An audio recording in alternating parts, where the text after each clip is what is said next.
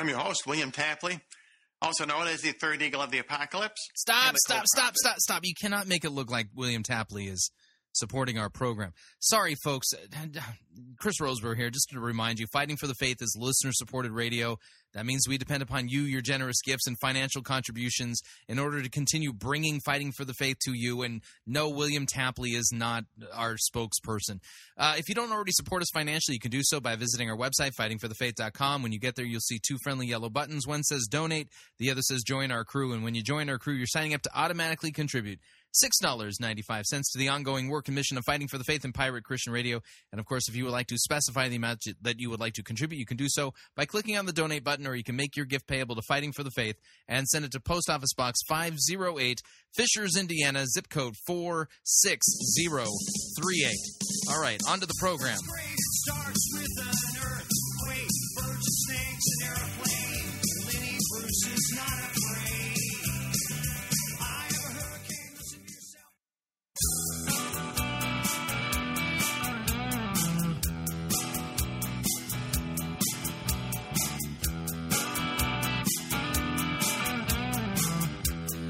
It's time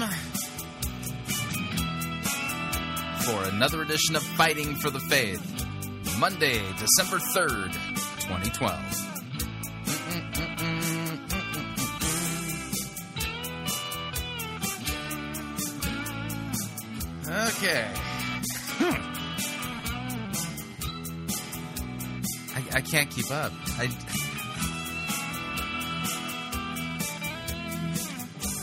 Is, is it possible to suffer from heresy overload?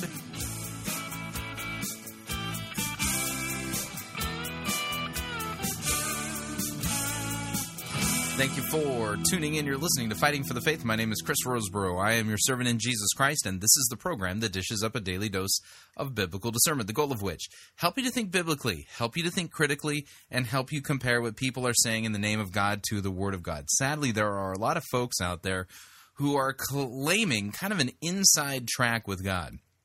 And what I mean by that is, is that, well, they have claims of ascending into heaven, of drinking from God's uh, heavenly wine cellar, of, of having direct experience and direct revelation from God. And some of these folks are very organized, and their organizations, well, for lack of a better way of putting it, are very cultic in the way they're organized and in the way they operate. In fact, what we're going to be doing on today's edition of Fighting for the Faith, second half of this first hour, is we're going to be uh, doing a roundup.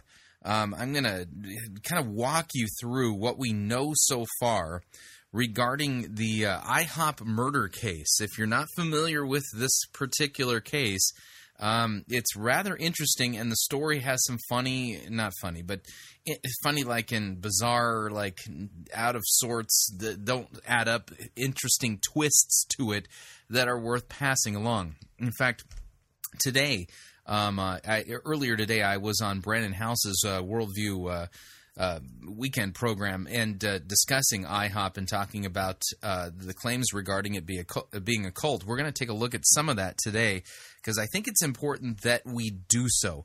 Um, you know, at least put something out there that uh, you know, at least alerts people to what the what the problems are there at I hop. And let me tell you, the I can't do the topic justice in like thirty minutes. It's it's it's it. Mm. What I can do is I can point you to some resources, point you to some resources where people are taking the time to document, and I mean document, Uh, what's really going wrong out there with uh, with I hop out in Kansas City. And what I find interesting about the story is that, like, immediately out of the chute, when the uh, the the word came out that this uh, twenty-seven-year-old uh, young lady had been murdered um, by one of the uh, people at I hop, uh, one of the the leaders at I hop, and, and you have to you have to put that in quotes because there's this particular way in which he was a leader, that uh, at immediately Mike Bickle and I hop tried to distance themselves uh, from uh, this kid, and we'll uh, I'll give you all the details and the names, and you know, kind of walk you through it a little bit uh, later in the hour here. But this goes back to kind of a fundamental problem. and that is this, is that with many of the charismatic and Pentecostal and uh, those people who are caught up in the signs and wonders, New Apostolic Reformation and stuff like that, um, they they have a false pneumatology. They the Holy Spirit that they believe in, you know, when you look at the details of this Holy Spirit, it don't jive with the biblical Holy Spirit and what his role is. And so these people are literally, you know, out there claiming direct prophecies from God.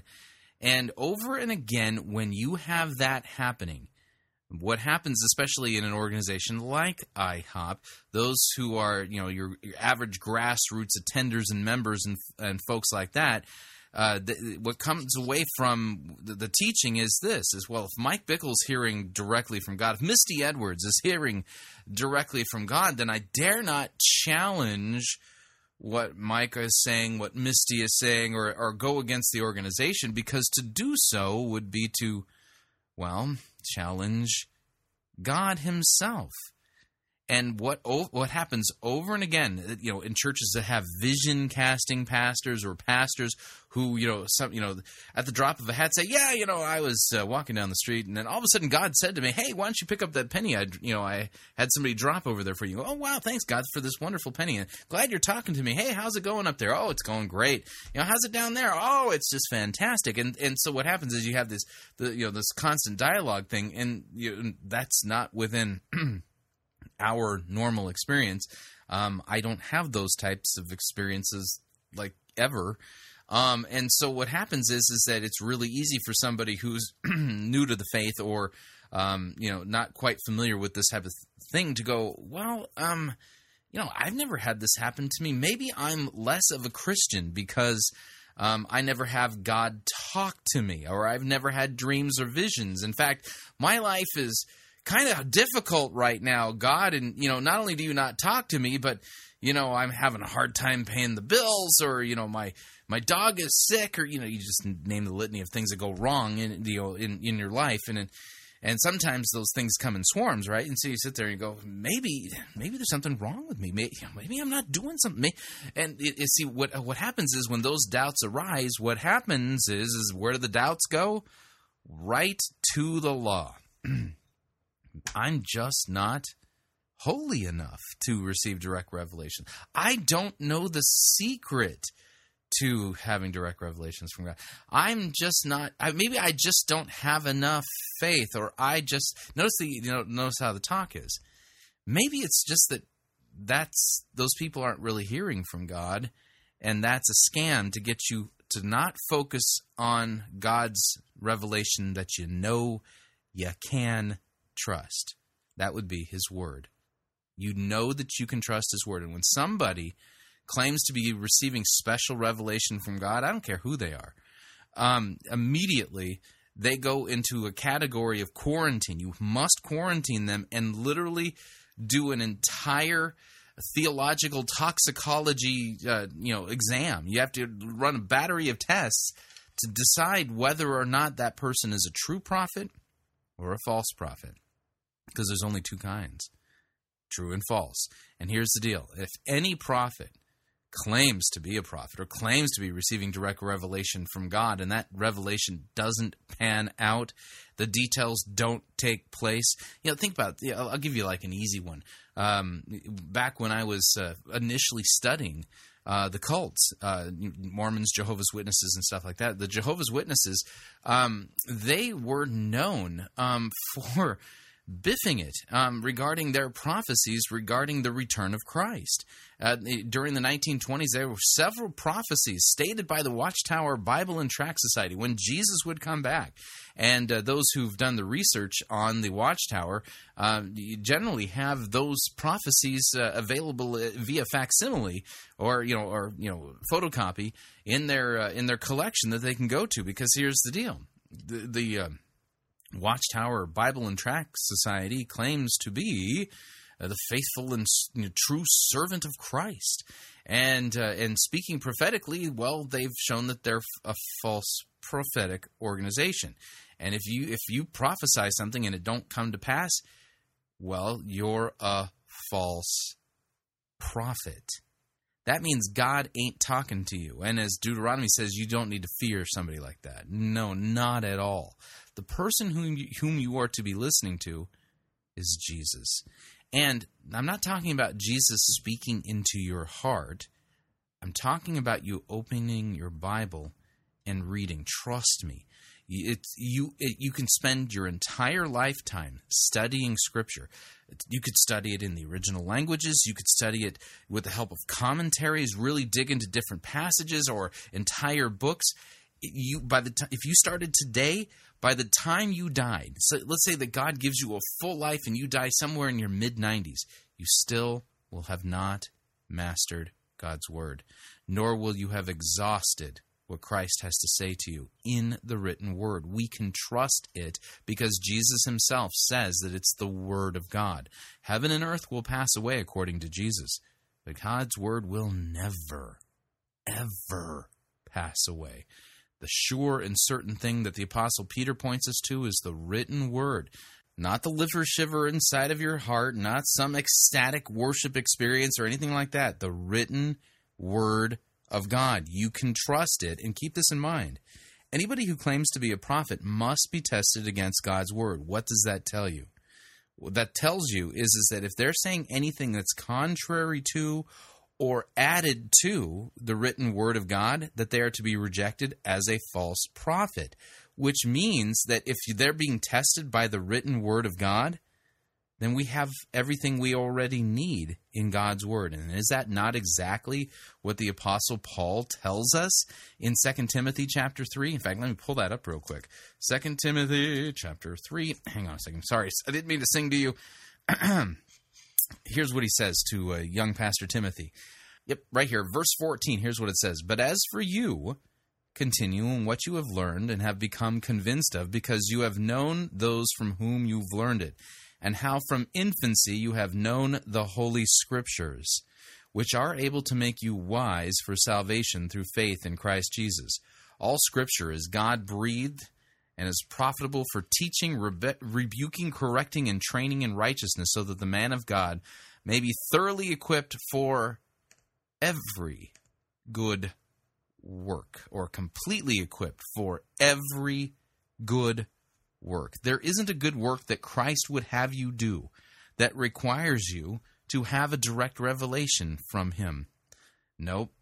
Everything that you need to be equipped for every good work that Christ is going to call you to, you can you get via the Scriptures, the written Word of God. You can trust it. It is the thing by which we test everybody who claims to be a prophet against, which means we don't need any prophets. We don't. Something to consider. All right, so let's talk about what we're going to do on today's edition of Fighting for the Faith. Three things. We're going to take a listen to, we're going to do a Patricia King gang update. There's a gal out there named uh, Teri Secrest, who is uh, one of the uh, Patricia King gang X P Media channel partners, and we're going to be listening to her talking about supernatural health. Now, now, if there's anyone on the planet who could really use some supernatural health, it would be me. I need some supernatural health. So I'm, I'm hoping that I can glean some... you know, some insights here so that I can experience some super... So if you're in need of supernatural health, well, this is your lucky day. We'll be covering that here at Fighting for the Faith. Then what we'll do is we'll take our break, and then when we come back from the break, we're going to do our kind of news roundup.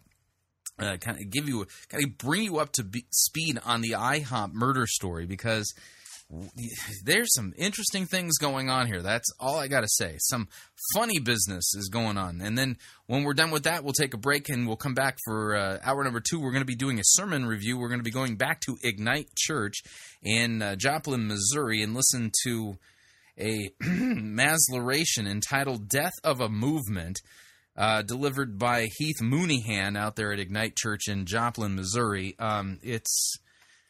A mess. It's an absolute train wreck. But anyway, so that's what we'll be doing on today's edition of Fighting for the Faith. And just to let you know, we have we're well, we are experimenting at the moment with a YouTube channel. Now, uh, that does not mean you get to see me on video. I, you know, just, that's just not happening right now. Anyway, yeah. See, once I experience supernatural health and uh, and lose maybe a good sixty pounds, maybe I'll consider, you know, actual video of Roseborough, but, you know, for select certain things. But yes, I've got a, the perfect face and the perfect body for radio, so, you know, it's not. So don't think that we're using it for that. But what we're doing is, is I'm taking uh, select topics that we've covered here at Fighting for the Faith, certain segments, not in the entire program, but certain segments, and making them available on YouTube uh, for this reason. Um, well, actually, several reasons. One is it makes it easier for you to share them with friends and family. So if there's a particular segment that you really, really, really would like me to tease out and make it its own thing at YouTube, send me a fight, you know, send me an email at uh, talkback at fighting for the faith dot com, and depending on uh, the proper level of begging and pleading, I may make make that into a standalone segment that over at YouTube. But the other thing is, by having it at YouTube, I think it might create some more opportunities for people to happen across uh, the, uh, the radio program, so that they could have their eyes open to uh, some of the deception that's going on out there in the church. So that's kind of my idea. So, and you can find it at youtube.com forward slash fighting the number four, the faith. Fighting for the number four, the faith. So that's our YouTube channel. And we, over the weekend, I, we were furiously putting up a whole bunch of, uh, of videos. In fact, that's one, if I sound a little bit tired, it's because I, I don't really think I had much of a break over the weekend. It just seems like the whole thing was just chock full of work. But anyway, so with that, we are going to uh, dive into our program proper. And since we're doing a Patricia King Gang update, uh, well, that requires us to do this. So, um, have you ever wondered what the secrets are to experiencing supernatural health? And um, have you noticed that if somebody's trying to sell you the secrets to supernatural health, that maybe what they're really trying to do is sell you something? Here's uh, Teri Secrest of the Patricia King Gang to explain to us the, the basic concepts of how God has supposedly made provision for us for supernatural healing. Yeah, you just got to listen. Here's Teri Secrest. How many of you uh, stay seated if you're feeling okay, but if you're feeling a little bit tired right now and you feel like you just need a little boost, would you stand up? Oh, I don't want to stand up. Hang on, all right. We have a gift for you. If you just need a little what? boost, your energy's kind of... You wanted me to stand up for a gift, but I, you can't give me the gift because it's on a video. I feel cheated. I stood up for nothing. Oh, oh, the whole place is standing up. Oh, okay. Well, um, I have some wellness coaches here that are going to come around, and anybody that's standing, uh, they're going to attempt to... Uh, service you and, and give you a boost. It's called, it's an, a powerful antioxidant drink out of Heaven's Garden with no... Out of where? An antioxidant drink out of Heaven's Garden. What's that? Caffeine, just a powerhouse. Be sure, ladies, if you could give all the speakers and the people that are uh, speaking, be sure to give them some, Jan, if you wouldn't mind, in the front row. They're all in the front row. Patricia and her team, especially the X P Media team that's been working so hard, be sure to give them some. That would be amazing. And um, in a few minutes, we're going to actually let you experience the holy anointing oil of frankincense. Would you... I get to experience the holy anointing oil of Frank. How are you going to do this through a video? Enjoy that, to actually experience. By the way, I'm allergic to it. Just want to let you know. Be able to smell it, to breathe it in and enjoy that. So we're going to do that as well. Oh, good. So um, today what I'd like to just take uh, twenty, possibly thirty minutes and really talk about partnering. Now, don't get nervous. I'm not going to play the whole thing. God to create supernatural health. So you want me to partner with God to create supernatural health. Okay, can I just ask the obvious question? And that's this. Um, how come out of every time that I've read the Bible, cover to cover, you know, from Genesis to Maps, how come every single time I've read the Bible from cover to cover, I have yet to find any passages that... It basically tell me that I need to partner with God so that I can experience supernatural health? It just doesn't seem to be part of any of the texts that I've read, and I'm pretty committed to reading the Bible very regularly, large portions of it, daily basis. You understand what I'm saying? And is there anybody that agrees with me that it is absolutely God's will for us to be healthy and strong and vibrant? Where are you getting that from? It's it's absolutely God's will for me to be healthy, strong, and vibrant.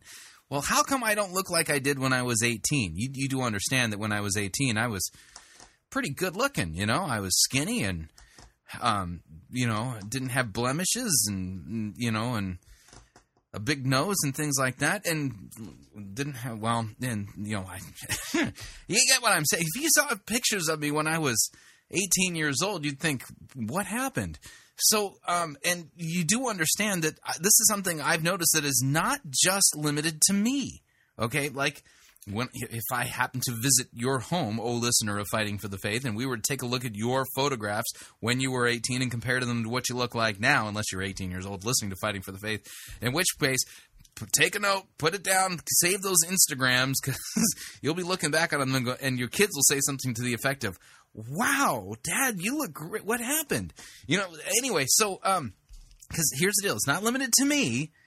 I, this is something I've noticed. All of my family members, all of my relatives, everybody that I know, we've all gotten older. And as we've gotten older, well, certain things stopped working properly. Uh, there's more an increase in, in medication needs and things like that. And uh, and you know, sad to say this, but some of the people I knew growing up, well, they're now dead. Okay, you know, I think about, you know, one of my aunts, she had she had cancer and she died from it. And so, you know, I you know, I think about things like this and I'm going, are you really, really, really, really sure that the Bible says that God wants me right now to experience supernatural health? Because I'm pretty sure that um, the wages of sin is death, and that I've got a date with a grave sometime in the near future. You, you know, you understand what I'm saying? And live out our days. And absolutely, I'm so excited. So um, now, how would I change? The, is there a little button for me to change, or should I just say change? Okay, change to the next slide, please. And I just so love this because um, if we look at this, the earth is the Lord's, yeah, and the fullness thereof. Psalm twenty-four one, yeah. Can you actually close your eyes for just a moment? No, no, I won't. And if you close your eyes, what would it look like if you could see in the spiritual realm the fullness? I have no clue. What does the fullness look like in the spiritual realm? What kind of question is this? Of the Lord. What would it be like to smell the fullness of the earth? I, I have no idea. I mean, you, you do realize that in the fullness of the earth, there's things like, well, large cattle ranches and, and, you know, decaying tires and things like, you know, when I take driving trips, you know, there's certain areas that I drive by where the the odor is just horrific. Um, you know, and, and, you know, I just, you drive the I five. Once you get past the Grapevine and you're heading north towards San Francisco, there's a cattle ranch out there on the I five in California. Whew, Nelly, that thing seems to go on forever, and you have to, like, hit the button on your car so that it it circulates the air that's already inside your car, because if you had if you were getting the air from the outside, you'd probably pass out from the overwhelming stench of that cattle ranch. How does that smell? Terrible. And just, you know, holler it out. Just if anything comes to you, just let me know. You're not hearing me. It smells terrible. The fullness of the earth. There's like lots of stinky things in the earth. Rotting carcasses and, you know. How about touching? What if we could just reach out and just touch the fullness of God's earth? This is nonsensical. What does it mean to touch the fullness of God's earth? So she's got everybody with their eyes closed, imagining what it'd be like to touch the fullness of God's earth. Yeah, I don't know what you're talking about. How would it feel? Like a sponge? I don't know. I was thinking of it yesterday, and to me it felt like velvet. Really? Okay. Just a velvet uh, feeling to touch. And what if we can taste the fullness of God's earth? Well, you, you, do, you are familiar with the idea that the majority of the planet is, well, oceans. So I'm pretty sure that if we tasted the fullness of God's earth, it would pretty much taste like salt water. We need to understand how to create supernatural health. We need to understand how to partner with God, not work against God, but how to partner with God. And we need to know his heart. Uh-huh. And how would I learn that? The Bible, I'm hoping, right? His heart and what that's like to live in the fullness of his health, okay? Okay. Okay. Next slide, please. And so the next slide is what is what can somebody just holler out? What is the first thing? What's the first thing we can do to enjoy his fullness of his of life? What's the first thing? Yes, yes. Why did I put that in there? I've had a privilege of living all over the world and lived over in Europe for five years and have traveled all over the world. And you know what's so interesting? People in other countries say to me, Teri, why is it that women in America are never satisfied? And I was kind of insulted at that. I go, what do you mean? You know, and they're like, well, I don't know. Your women just seem to always want more. They always want more stuff. And I'm like, I never noticed that. But people from other... Yeah. Have you ever watched, a, you know, the Kardashian program? You know, that might solve your dilemma here. Countries notice that. And so having a satisfied heart is actually, it actually affects our health. And secondly, having... Uh-huh. Huh. Yeah, and a Bible verse for this, please. And a grateful heart affects our health. Have you ever noticed somebody that's always complaining and they're not grateful, and the next thing you know, they're talking about their ailments? You ever notice that? Yeah, I just remember one of my relatives talking about his goiter, but...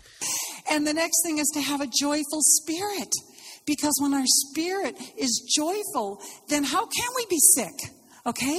And then finally... Yeah, because... Are you familiar with bacterium and viruses? Just saying, because um, one of the things I've noticed is that, you know, it doesn't matter if I'm feeling great or joyful or whatever. Um, if I come in contact with a virus or a bacterium, I'm going to get sick regardless of whether or not I'm joyful or grateful or any of those other things. To just literally walk in in kingdom health.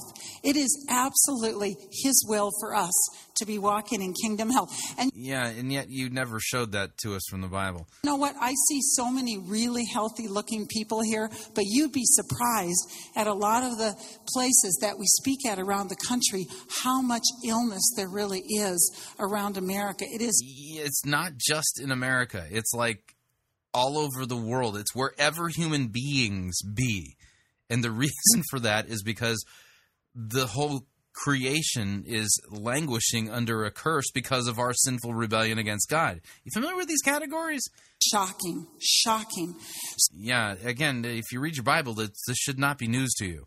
Next slide. Um, We just want to go into, of course, we all know this. It's it's First Corinthians six, nineteen and twenty. And it's just honoring our bodies, how God just delights. He delights in us when we honor our body as the temple. And when we honor our body as the... Yeah, wait, wait, wait, wait a second here. She just quote, she it was up there on a slide. First Corinthians chapter six, verses nineteen and twenty. Hang on a sec. First Corinthians chapter six, and let's just add some context to this, because I seem to remember that this particular passage is not talking about, well, spiritual health. Um, yeah, here, First Corinthians chapter six. Now, she quoted um, um, nineteen and twenty, right? Here's what nineteen and twenty says. Are you ready? Do you not know that your body is the temple of the Holy Spirit within whom you have uh, whom you have from God? You are not your own, for you were bought with a price, so glorify God in your body. Now, I just this is a little awkward here, but First Corinthians chapter six, when we add the context, you're going to find out this ain't about supernatural health at all. Um, yeah. Um, in fact, um, let's just put it this way. It's about sexual sin. Let's just add the context.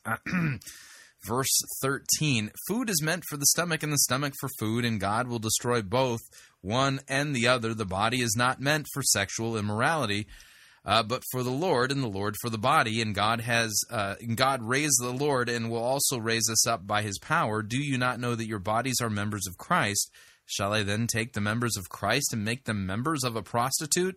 Never! Or do you not know that he who uh, he who is joined to a prostitute becomes one body with her? For as it is written, the two will become one flesh. But he who is joined to the Lord becomes one spirit with him. Therefore, flee sexual immorality. Every other sin a person commits is outside of the body, but the sexually immoral person sins against his own body. Do you not know that your body is the temple of the Holy Spirit within whom you have from God? You are not your own. You were bought with a price. So it's kind of odd that, she, you know, this is a lecture about supernatural health, and there she is quoting First Corinthians six, nineteen and twenty, and just kind of avoiding all of that thorny talk about prostitutes and sexual immorality. Um, but that sets the context for this, and keep this in mind. I don't know if you all have noticed this, but, well, Paul's dead. Yeah, it's true. He's been dead for almost two thousand years. So um, it's like... I, he, apparently he didn't experience um, supernatural health. Poor Paul. Anyway, you get what's going on here, right? Don't you? It's this whole thing about basically putting your experience above God's word and letting it dictate what it is that you believe. And when you do such a thing, you make all these assertions about God that actually they cannot be found in God's word when you read it in context. As a result of it, Uh, you become somebody who's a false teacher or a false prophet. Something to keep in mind. Okay, we are up on our first break. If you'd like to email me regarding anything you've heard on this edition or any previous editions of Fighting for the Faith, you can do so. My email address is talkback at fighting for the faith dot com. Or you can subscribe on Facebook, facebook dot com forward slash Pirate Christian, or follow me on Twitter, my name there, at Pirate Christian. We will be right back.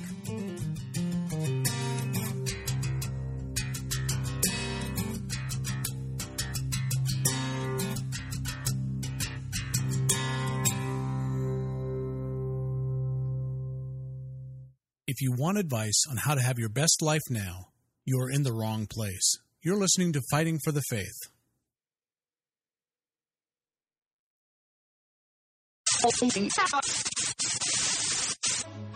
You're listening to Pirate Christian Radio. We'll be taking your false doctrine now.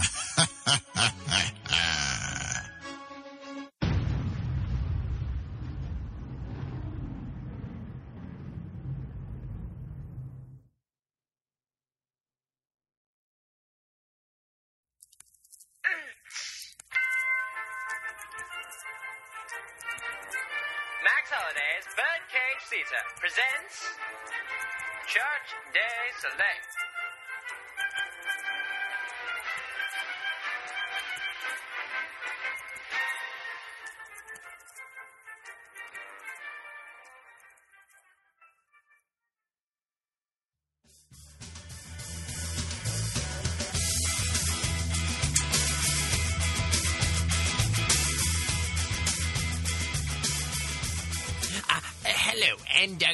To the Wallace Tapley Show. I'm your host, Wallace Tapley, and my official title is the only mostly accurate prophet of the end times. Uh, some of my competitors call me the second and two-tenths weasel of the apocalypse, but I do my best to ignore their comments of hate and derision. I, I do have an update this week. Ah, uh, yes, uh, my direct revelations from God this week have told me something very, very special. It should be coming in right about now.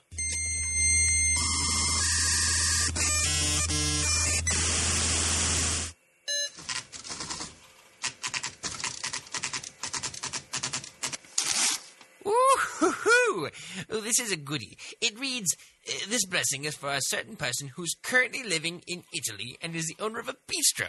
It says that you'll be receiving one million euros. Uh, make that five hundred thousand. Uh, ten thousand. Five. Oh, um, yes. You're receiving five euros today. H- heaven be praised. Oh, it seems that I'm getting another download.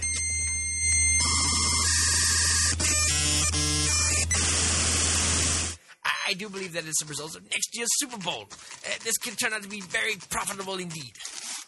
It says the winner of the next year's Super Bowl will be the Chicago Cubs.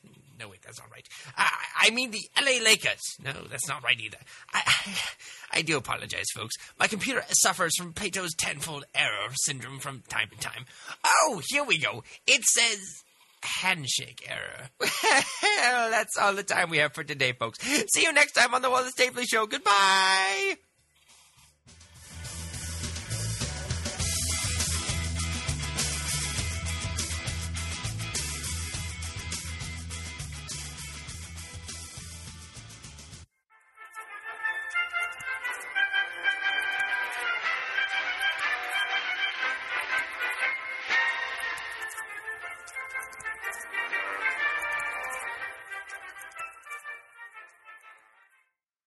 Hello, I'm Brandon House with Worldview Weekend. I want to invite you to visit our website, worldview weekend dot com, and find out about my brand new book, Religious Trojan Horse.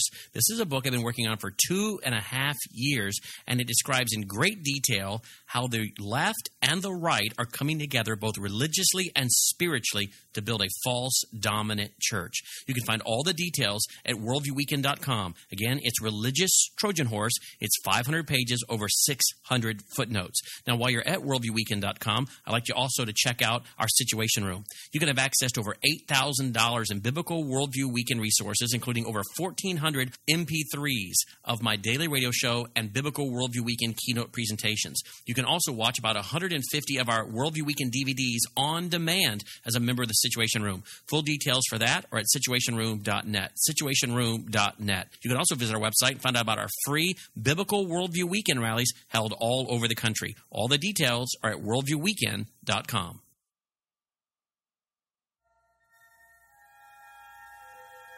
Do you find it hard to shop for the geek in your life? Well, if so, we have got a fantastic new featured advertiser for you to visit. It's Think Geek. This is a well-thought-out and hilarious gift store. And what you need to do is visit our website first, pirate christian radio dot com forward slash geek, and then click on the ad banner, and then a portion of your purchase will actually go to support Pirate Christian Radio. Trust me, these gifts are hilarious, from wacky office gifts to Star Trek paraphernalia to Star Wars stuff. Anything that would really kind of light up the life of the geek in your life. Trust me, you'll love it. They're smart, funny, and the geek in your life will really enjoy them. Again, pirate christian radio dot com forward slash geek.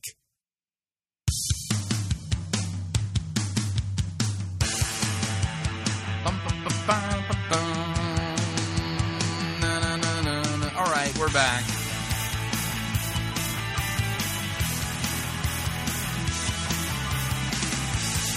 Beware of people claiming to be prophets and having direct revelation from God. Yeah, there's a ninety-nine point nine nine percent chance they're not. Just a reminder, Fighting for the Faith, this is listener-supported radio. Have you considered supporting us? Have you considered giving the gift of Fighting for the Faith? If not, then we truly can use your help. And uh, and you supporting us financially not only makes it so that we can keep bringing the program so that you can enjoy it and grow and learn from it, but so that others can as well. And so the way you can support us, visit our website, fighting for the faith dot com. When you get there, you'll see our two friendly yellow buttons. One says donate, the other says join our crew. When you join our crew, you're signing up to automatically contribute six dollars and ninety-five cents every month to the ongoing work and mission of Fighting for the Faith and Pirate Christian Radio. And if you'd like to specify the amount that you would like to contribute, you could do so by clicking on the Donate button, or you can make your gift payable to Fighting for the Faith. Send it to Post Office Box five oh eight, Fishers, Indiana, zip code four six zero three eight. Don't forget our bake sale. If you haven't already picked up your Pirate Christian Radio Christmas bulb, visit pirate christian radio dot com forward slash bake sale, and you can get your uh, Christmas bulb, or what, uh, or even we still have a few left of the uh, bracelets that my mother made, and also a few T-shirts left over from the summer bake sale. So again, pirate christian radio dot com forward slash bake sale, and just a reminder that everybody who has financially supported Fighting for the Faith and Pirate Christian Radio during the months of November and December will get a link to our soon-to-be-released uh, E P U B and you know uh, digital book uh, featuring Christmas sermons from uh, the, uh, the reformer Martin Luther. They're fantastic, and we're excited to share that with you. So keep your eye on your on the email. I'll let you know when the book is finished and uh, and when you should expect that link. All right, moving along. Okay, this is a roundup that we're going to be doing of news stories regarding the IHOP cult murder. At least that's how it's going to be uh, pitched. Okay, so we're going to start off. We're going to go back in time a little bit uh, to early on in the uh, in the story. And uh, this is from the Examiner dot com. The Examiner dot com, a story written by Sharice Van Horn entitled IHOP Under Scrutiny for Cult Link After Bethany Deaton Alleged Rape and Murder. Okay, this is just kind of set the stage. So this was early in the reporting, so you kind of understand what's going on. On November seventeenth, twenty twelve, the Kansas City Star provided an update on what Jackson County, Missouri authorities have described as a cult murder. Numerous questions surround the death of Bethany Deaton, twenty-seven, including a link between the cult group she was involved uh, with and Kansas City's International House of Prayer, operated by Mike Bickle. According to Jackson County police reports, Deaton was found dead on October thirtieth, twenty twelve, in the back seat of a Ford Windstar van with a bag over her head. Next to her body were several bottles and of pills and a note. At first, authorities believed Deaton's death was suicide. The case was classified as a homicide after Micah Moore, twenty-three, one of Deaton's roommates and fellow cult member, turned himself into Grandview Police Department and gave a bizarre confession. Now investigators are trying to piece together the cult activities by the group that led uh, led by Deaton's husband, Tyler Deaton, who's twenty-six, as well as their associates with the International House of Prayer. The note found alongside Beth- Bethany Deaton's deceased body reads as follows: "My name is Bethany Deaton. I chose this evil thing. I did it because I wouldn't be a real person, and what is the point of living if it's if it is too late for that? I wish I had chosen differently a long time ago. I knew it all and refused to listen. Maybe Jesus will save me." The suicide note is disjointed and is almost cryptic in its wording. It might not make sense if it weren't for Moore's confession indicating that it was faked.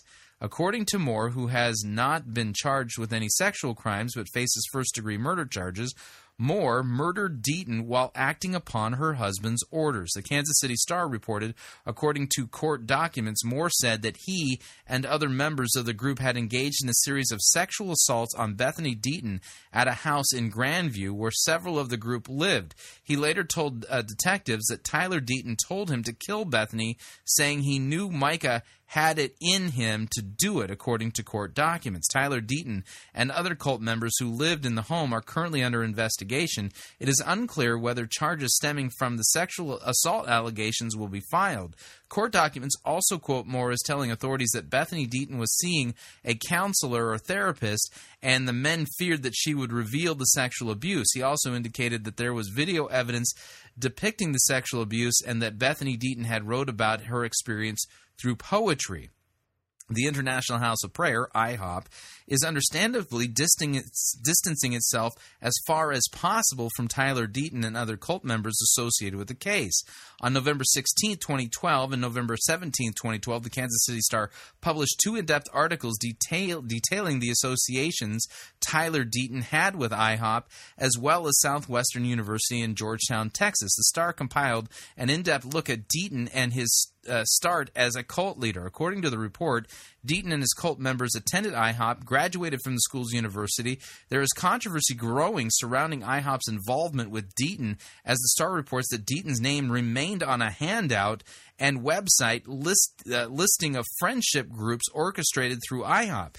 Deaton served as a, quote, division coordinator, the Star reports, and his name remained on the list until November fourth, twenty twelve, five days following Bethany Deaton's murder.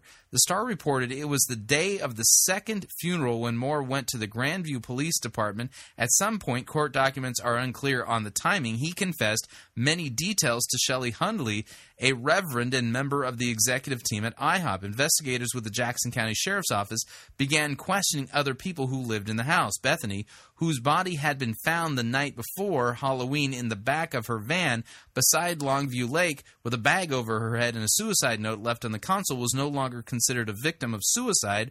Her body was returned to Kansas City. Friends and family, already reeling from the false news that Bethany had killed herself, now had to fathom so much more. Bethany was sexually assaulted over a period of months while drugged with someone else's prescription antipsychotics. Uh, witnesses in the house told authorities this was what this was happening. The witnesses alleged in a period of time that male members of the house were involved in sexual relations with Deaton, one saying it was part of a religious experience. I bet.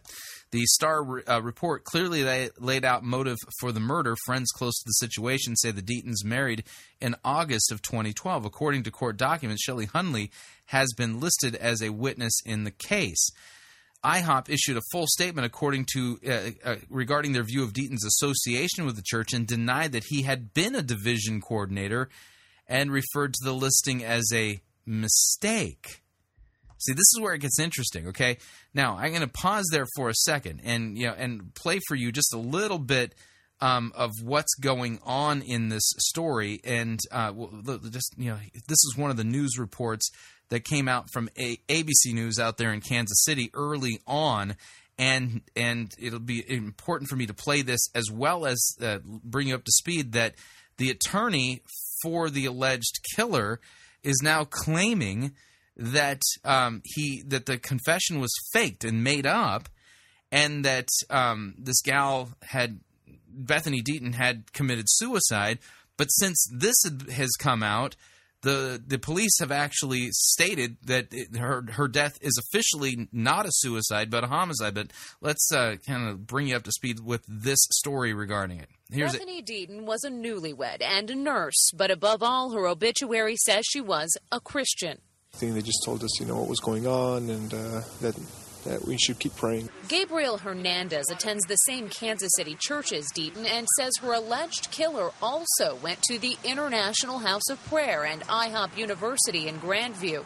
But according to police, those two and several other men were part of their own religious community separate from that church. Deaton's husband, Tyler, was the leader. They were going to I hop, but they, they, were, they were doing their own thing, and... Uh... You know, I don't know what happened or why it led to this, but it, it did. We met Hernandez outside of Micah Moore's apartment, a property owned by I hop.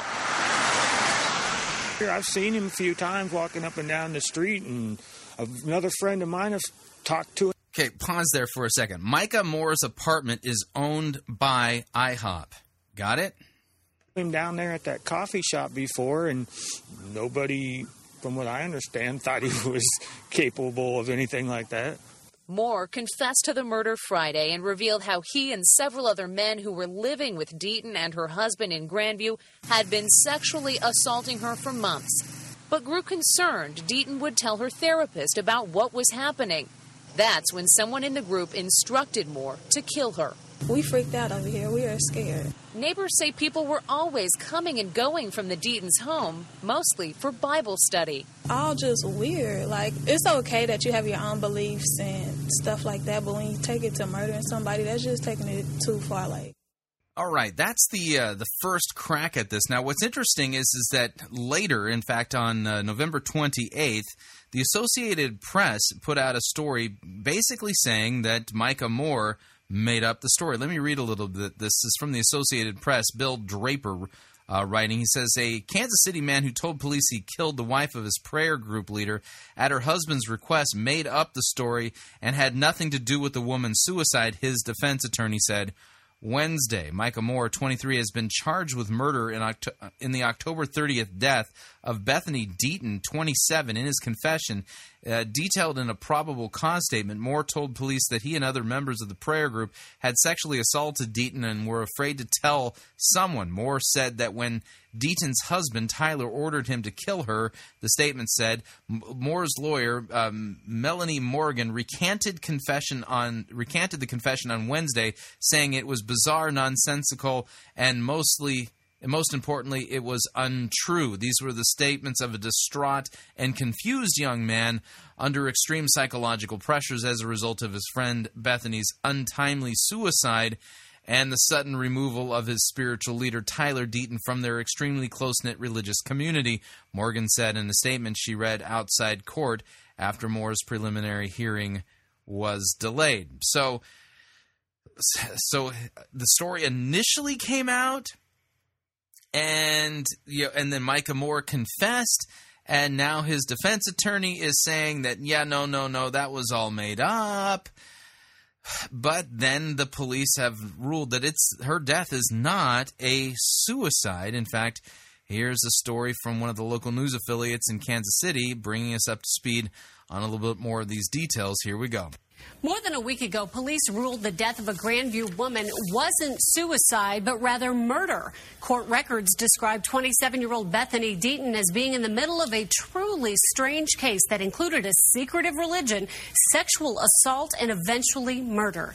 We sent K C T V five's Sandra Olivas to Texas to learn more about the people at the center of this unusual story. That's where Bethany, her husband Tyler, and murder suspect Micah Moore met before coming to Kansas City.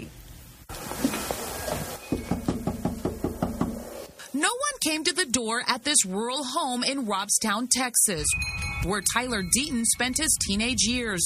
A stone on the doorstep says, "As for me and my house, we will serve the Lord." A longtime neighbor who wanted us to protect his identity told us that Tyler was raised in a loving Christian family. He attended Cal Allen High School in Corpus Christi, where he played in the marching band and was in the top ten of his class. He was a bright young man. He was a, your typical um, teenager. Um, he had lots of friends. He had good grades. Uh, he was very smart. I think at one time they were looking at him being an op- ophthalmologist. After graduating from high school here in Corpus Christi, Tyler traveled four hours north up to Georgetown, Texas. This is where he came to attend the private Methodist college, Southwestern University. And friends say this may be where his desire to become a spiritual leader was sparked. He was just excited about it. He wanted to go and be part of something where uh, worshiping and serving God was real and it meant something. Tyler met Bethany here on campus, where Tyler led a prayer group at Southwestern. She graduated with honors, earning degrees in English and Spanish. He studied political science and worked in the music program of a local church. Nothing seemed unusual about the couple, so Southwestern students were stunned. Their alumni, Tyler Deaton, his friend Micah Moore, and other male roommates who traveled to Kansas City upon graduation to become members of I hop, are now caught up in a bizarre criminal investigation involving Bethany's murder. It was definitely weird when the, when the details started coming out, different articles I was reading. It was definitely really strange. Why did you come forward? twenty-three-year-old Moore told police that Tyler was their spiritual leader, and he ordered him to kill his wife, Bethany, because the men in the home they shared in Grandview were drugging and sexually assaulting her. Court documents say they were afraid she was going to tell a therapist what was happening behind closed doors. Having other men sexually assault his wife, drugging her, all of that seems unbelievable to you. Beyond, beyond my comprehension, yes. Not in his character at all. No, nothing I've ever seen to indicate that. We learned the reason Tyler's parents haven't been home in Corpus Christi for several days is because they are trying to deal with the disturbing allegations aimed at their son. I was looking for William. He's not it. Um, he's actually in Kansas City. Is he really? And he's there with his son? Yes. Workers at the State Farm Insurance office run by Tyler's dad told us that Tyler's parents are in Kansas City as police investigate what role their son played in the death of his new bride. Just four months ago, Tyler and Bethany looked happy sharing their special day with family and friends. Now, those who knew Tyler are left with many unanswered questions that simply don't add up to the young man who was so devoted to serving the Lord. Just from what conversations I w- had with him, his sincerity uh, to God, I think he has a very basic um, uh, Christian doctrine that he goes by, and he has moral standards and stuff that would just be totally opposite from everything that I've heard. Sandra Olivas reporting. Tyler's Texas neighbors told Sandra Deaton bragged about being very involved with the International House of Prayer. He told friends and family he was training I hop members for overseas missionary work. But I hop leaders have distanced themselves from Deaton and his group. Yes, they have. They've definitely tried to distance themselves. Obviously, this is a group within the group. But the thing is, is that it was still within the group. Yes, Deaton was um, obviously um, his own little cult leader uh, there, but he was still within the bigger group. And even though um, I hop is trying to distance themselves, it's clear that there's two sides here, and the two sides are not meeting up, which means that um, somebody ain't telling the truth. There's some implausibility going on here. Okay, one last um, news report. And again, I apologize that this is kind of a sad and sick topic, but let's let's listen to this last news report because there's a piece of this I want to tease out and, and focus on for just a second. But here's the last news report that we'll cover tonight. Tonight about Tyler Deaton from the International House of Prayer University. His wife, Bethany, is the nurse who... Notice that the this particular... Um, Action News team there, Channel forty-one out there in Kansas City, um, has Tyler Deaton caught up in I hop University. They wouldn't have gone to, uh, they would not have gone live with that and made that connection if there wasn't a connection. But we continue. Police first thought committed suicide last week. Man told police he did it and that Deaton's husband told him to.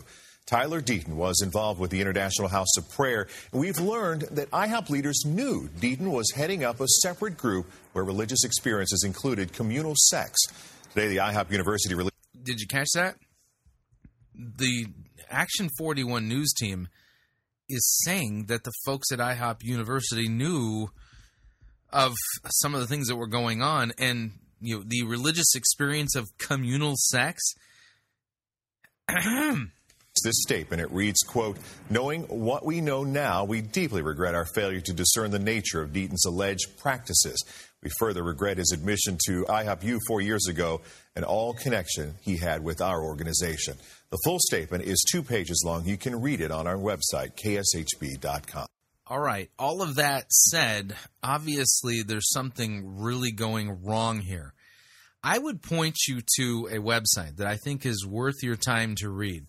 The name of it is called Gospel Masquerade. You need to Google it, though, because uh, there's a couple of different websites for it. But on Wednesday, February eighteenth, two thousand nine, at the Gospel Masquerade website, which was put together by a former staff member at I hop, okay? The headline reads, "Why I Believe I hop is a Cult." There's something seriously, seriously screwy going on over at I hop.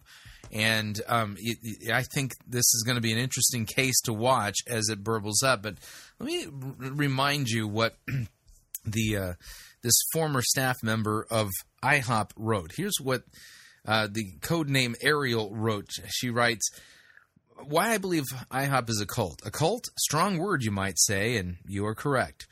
It is not a word I use lightly or carelessly to label anything, but much prayer, time, and years of research and personal experience have brought me to the conclusion that I can say confidently that the root system or foundation that I hop is built on follows the basic premises and signs of a cult, uh, a, a cult religious group. When I left I hop, I went through a severe culture shock that is hard to put into words. When I began studying the signs of cult fallout and the things that cult members go through after leaving a cult, my eyes began to open to what I had been a part of and recently come out of. Below, I have listed some common signs of cult operation. Below them, I cite in red texts, a short example of my personal experience at I hop, which illustrate these particular signs in action. After five years of being out of I hop, I still hold to my position that it is a dangerous place for people's hearts and have seen much destruction of families, relationships, marriages of those who have been involved with this movement. I appreciate your taking the time to read and prayerfully consider the research and personal testimony that I've included below. Number one, a destructive cult tends to be totalitarian in its control of its members' behavior. Cults are likely to dictate a great, uh, in great detail not only what members believe, but also what members wear and eat, and when and where members work, sleep, and bathe, and how members think, speak, and conduct familial, marital, or sexual relations. As an intern at I hop, our day-to-day lives were closely monitored and dictated. I was not allowed to go anywhere or leave I hop premises without express verbal permission from a community leader, except on our own on our one day off. Our schedules started early in the morning with hours in the prayer room, then classes, then back to the prayer room. Our nights often ran late with required attendance at E G S, that's Encounter God Services, or any other special event Mike spoke at that we were required to attend. Sometimes we had to attend worship sets that ended at ten p.m. or midnight. Sleep was minimal and was often unrestful. When I did get it, sleep deprivation is a commonly used tactic in many cult groups to weaken the mind and make a person more susceptible to the embracing of doctrines taught by that cult. There are many biological and psychological effects of sleep depri- deprivation on the mind. Now, I want to point something out here. This being the case, and I have personally communicated with several people who have left I hop, and this is consistent. is that I, you know, those people who, especially who are interns there or who are involved in leadership, I mean, their days are packed. They are packed. There's no freedom, and it's just packed, you know, from before the sun comes up to long after the sun goes down. You get very little sleep, and it's like being in a fog and a haze. And the amount of control that is um, used at I HOP over the people who are interns and staff members and leaders there makes it impossible for them to not know what's going on with somebody like a Deaton. Do you get what I'm saying here? Number two, a destructive cult tends to have an ethical double standard. Members are urged to be obedient to the cult, to carefully follow cult rules. They are also encouraged to be re- uh, revealing and open in the group, confessing all to the leaders. On the other hand, outside the group, they are encouraged to act unethically, manipulating outsiders or non-members, and either deceiving them or simply revealing very little about themselves or the group. In contrast to the destructive cults, honorable groups teach members to abide by one set of ethics and then act ethically and truthfully to all people in all situations. Now here's the I HOP piece. Anyone who rebelled against I HOP's rules went through a strict disciplinary process.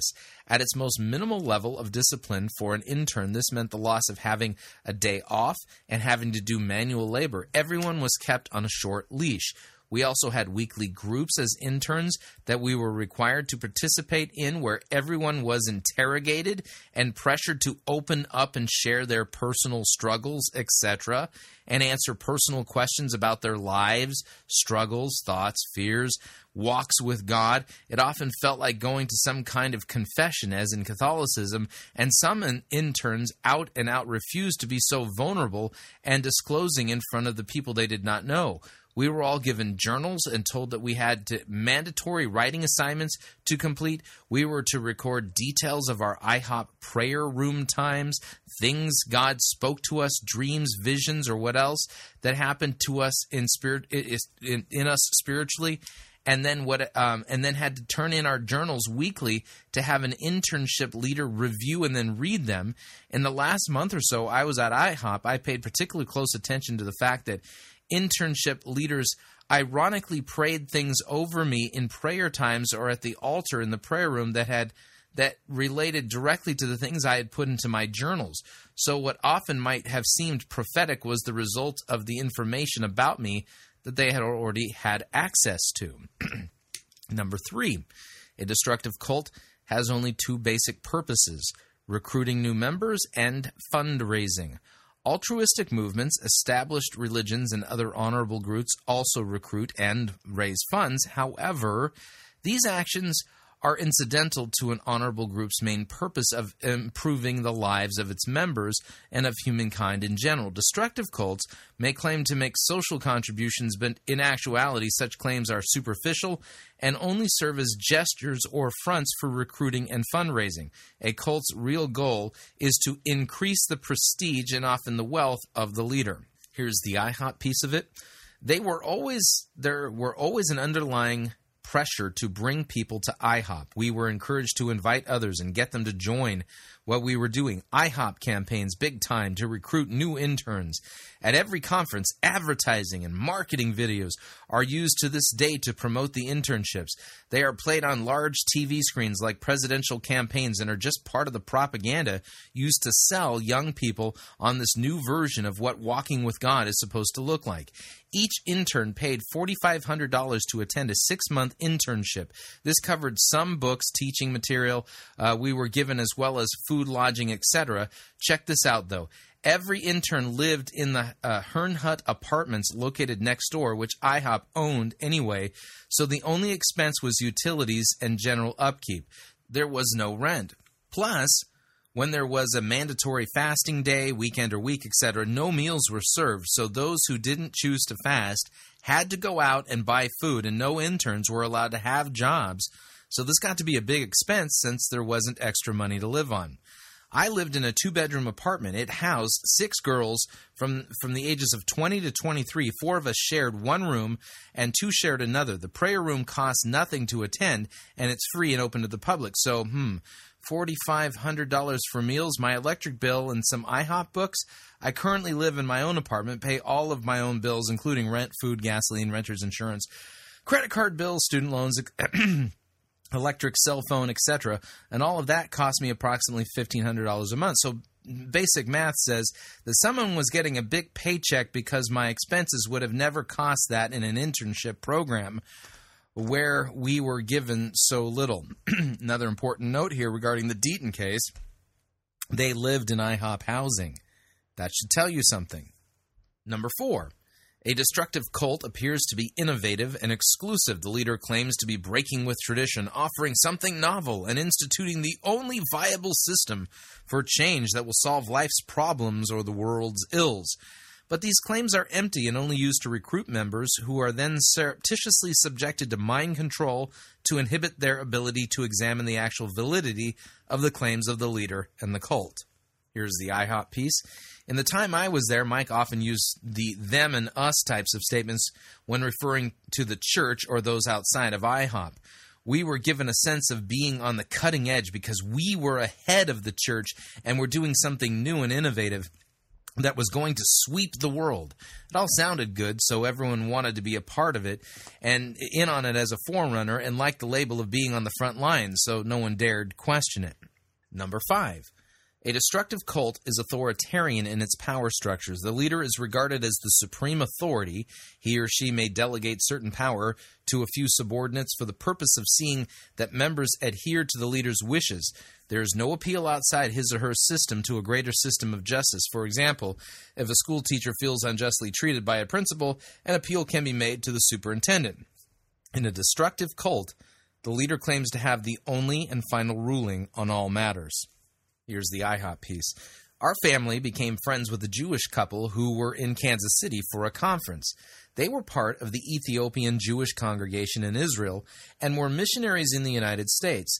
They had some grave concerns and red flags regarding IHOP's theology, the model that is used, the and everything IHOP related, et cetera, that they attempted to meet with Mike and discuss, and after being brushed off by Mike multiple times in his refusal to meet with him, even though they were Jewish leaders from Israel and Mike knew of them, he finally told these friends of ours that this is how we do things here. This is just how IHOP is. It's not for everyone. If there was something you didn't like or didn't agree with, you were basically told IHOP wasn't for everyone, so if you couldn't handle it, maybe you shouldn't be here. There was no actual accountability for anything deemed wrong or unbiblical. We were told that IHOP has its own culture, and you must assimilate into that culture and language to really understand it. If you had a problem with something, you were told that you just had not been around long enough to understand how they did things, or that you just weren't a good fit. There, these were the answers I was given when I met with internship leaders right before leaving. There was never actual admittance of wrongdoing or hurting anyone who was caught in the crossfire. Number six. A destructive cult's leader is a self-appointed messianic person claiming to have a special mission in life.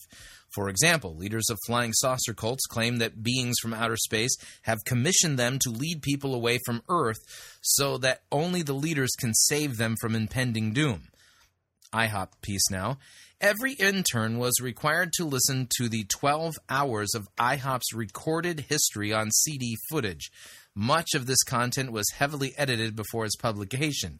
These tap- tapes told of a prof- of prophetic words and signs that were given to some of Mike's mentors, Bob Jones, Paul Kane, et cetera, who were all naming him as the leader of the next big thing that God was going to do. Over and over again, I've heard it said, both directly by Mike as well as from others, that he, Mike, would be the leader of a movement that changed the nature and expression of Christianity in the earth.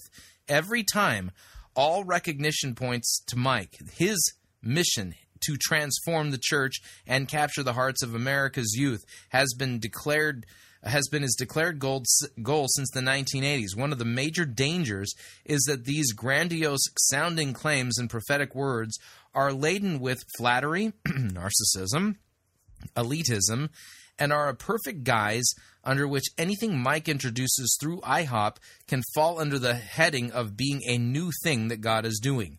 This elitist teaching put Mike on a pedestal, and he had a messianic-like devoted following of people who would do anything if he told them to without a moment of questioning or hesitation. From my observations and experiences on staff, I HOP members do not think of themselves or question think for themselves or question Mike's interpretation of Scripture or the slant or, or the slant in the way he teaches. At any conference, one will easily observe that if Mike recommends a book or promotes a teaching, a T-shirt, or a speaker at the next break, all of that in all of that in item will be sold out in their bookstore. When I was on staff, I heard people continually sing Mike's praises around the clock and quote more of what Mike says or thinks or teaches than actual Scripture. Mike has an alluring charisma, and many seem to be instantly drawn to his convincing appearance of direction and purpose. He teaches with passion and emotion rather than truth, and it's that charisma that draws and hooks people, causing many to blindly follow and defend his message. I believe that I HOP, that the I HOP lifestyle, by and large, sets people up for disillusionment through the false hope that its deception provides. It's a pseudo-manufactured reality where people are told you can live in nirvana and enjoy the high of being in God's presence twenty-four seven, and that can be all that you live for. So people sell all that they have, buy into a dream, move across the country to be part of a ministry that makes captivity claims. And then their world often, oftentimes crumbles to ashes when things aren't as they seem once they arrive. Mike's primary target and focus is on the young. He appeals from the pulpit, and his well-polished speeches aim at capturing the hearts of America's youth. Children and youth are not told or encouraged to respect or honor their parents. God gave them. Instead, wedges are driven between families, and a seed of pride, rebellion, and elitism gets planted into the hearts of the youth when they are told things like the following. Okay, this is a very close paraphrase of what I've heard many, uh, many, many times at one thing, I HOP conferences and in uh, teachings by leaders. Here we go. Are you ready? You are called to be on the cutting edge. Come here and join a community of other people who are like you, called to what you're called to. We understand you. You've been misunderstood in the church. You've had your wings clipped by and your gifts misunderstood. Here you can fulfill your forerunner calling that your family just hasn't understood about you. You might feel like you don't fit back home. You're on the outside. No one understands the fire in you. Well, we get it. You are the leaders that God is raising up in these times, and you will be kings and queens on the earth, reigning with Him. You were made for this place. I HOP is an incubator for people like you. Narcissistic speeches like this instill a sense of pride, arrogance, and elitism in the hearts of the youth who hear it, and it feeds their need for validation and identity. They run to I HOP, leave their families, join internships, hoping that what they've heard is true. They go to I HOP looking for identity instead of finding their identity in Jesus. Once outside of the I HOP environment, they are terrified and overwhelmed by the real world and don't know how to function in it when they've been in an intensive internship environment. There is a degree of reacclimating to normal life that feels like an I HOP detox afterwards. It's a severe emotional drop because the hyped-up services and conferences that were your manna are now gone, and when there is no prayer room, your life uh, in God feels empty and lifeless. Many simply don't know how to engage with God in a real day-to-day basis once they've left. I experienced this and heard the exact same thing from a handful of my friends after they left I HOP and the inter- internship. At that point, when the disillusionment sets in, I know many interns that walked away from God completely upon leaving the internship and went back into lifestyles worse than the ones they left when they came to I HOP originally. Okay, I, I'm gonna, I'm not going to read the, the final two statements, but I think that kind of makes the point. What we're dealing with over at I HOP, and th- this murder, I'm hoping, will help open up the can of worms so that the world can see I HOP for what it is, because many of the claims being made by I HOP as they're trying to distance themselves uh, from the from the murderer and this this rogue group, so to speak. Um, many of those claims regarding it being a rogue group, when you understand just the amount of control that is exerted by I HOP and the people who are part of that movement, and you understand the fact that the Deatons lived on, well, I HOP property in one of I HOP's um, apartments, it's pretty clear that um, something is, they're they're trying to distance themselves from the Deatons. I, I don't I don't think that's plausible. I it just it. Mm, Yeah, I'm sorry, but the the butter just doesn't spread that thin, if you know what I mean. Anyway, thought I'd bring you up to speed, so that's our roundup of the news regarding the I HOP murder so far. But if you'd like to email me regarding anything you've heard on this edition or any previous editions of Fighting for the Faith, you can do so. My email address is talkback at fighting for the faith dot com, or you can subscribe on Facebook, facebook.com forward slash Pirate Christian. Click on the subscribe button or follow me on Twitter. My name there, at Pirate Christian. We... We'll be right back. Sermon review on the other side of this break. Stay tuned.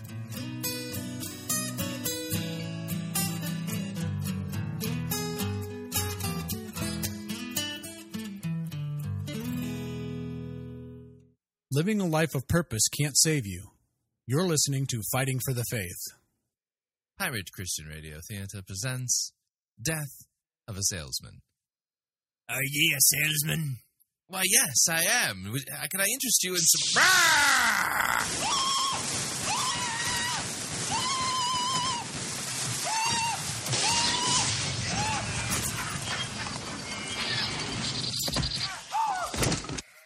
You're listening to Byron Christian Radio.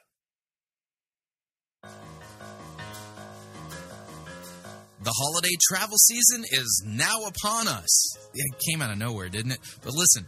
Despite the fact that it comes up so quick, the last thing you want to do is pay more for airfare, hotel rooms, or rental cars than you need to. That's why you want to utilize Pirate Christian Radio's longtime featured advertiser, Cheapo Air, for all of your holiday travel needs. Visit our website first, though, pirate christian radio dot com forward slash cheap, and you'll find a promo code there that'll help you save an additional fifteen dollars off the Cheapo Air's already low prices. Write down the promo code, then click on the ad banner and book your holiday travel uh, arrangements uh, using their website. Very easy to use, very inexpensive. You save an additional fifteen dollars, and by visiting our website first and then writing down that promo code, a portion of your purchase will go to support Pirate Christian Radio. So again, pirate christian radio dot com forward slash cheap. Write down the promo code. Code, click on the ad banner, and save lots of money on your holiday travel needs.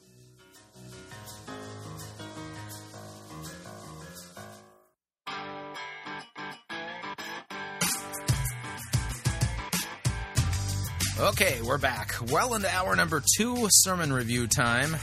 I'm going back to Joplin, Missouri.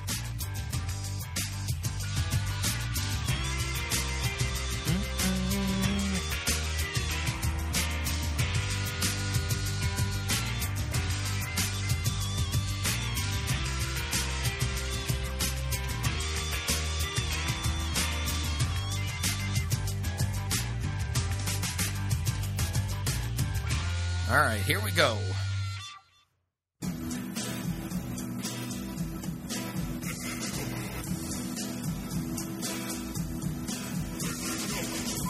The good, the bad, the ugly. We review it all here at Fighting for the Faith. We're an equal opportunity sermon reviewing service.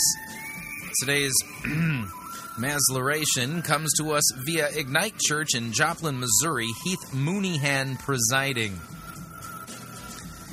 The name of said masluration is entitled The Death of a Movement. The Death of a Movement. And as you listen to this, pay close attention to how much he talks about his own life, comes up with his own ideas, and then when he does handle Scripture, it's like he's not handling Scripture.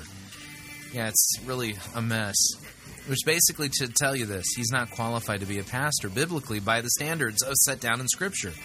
A pastor, by the way, is one who is studied and shown himself approved as a workman who need not blush with embarrassment, who rightly handles God's word, and can teach only that which is in accord with sound doctrine, so that he may be able to teach that and rebuke and refute those who contradict it. You get what I'm saying. So let me go ahead and kill the music. And without any further ado, here is Death of a Movement, Heath Mooneyhan, Ignite Church, Joplin, Missouri. Here we go.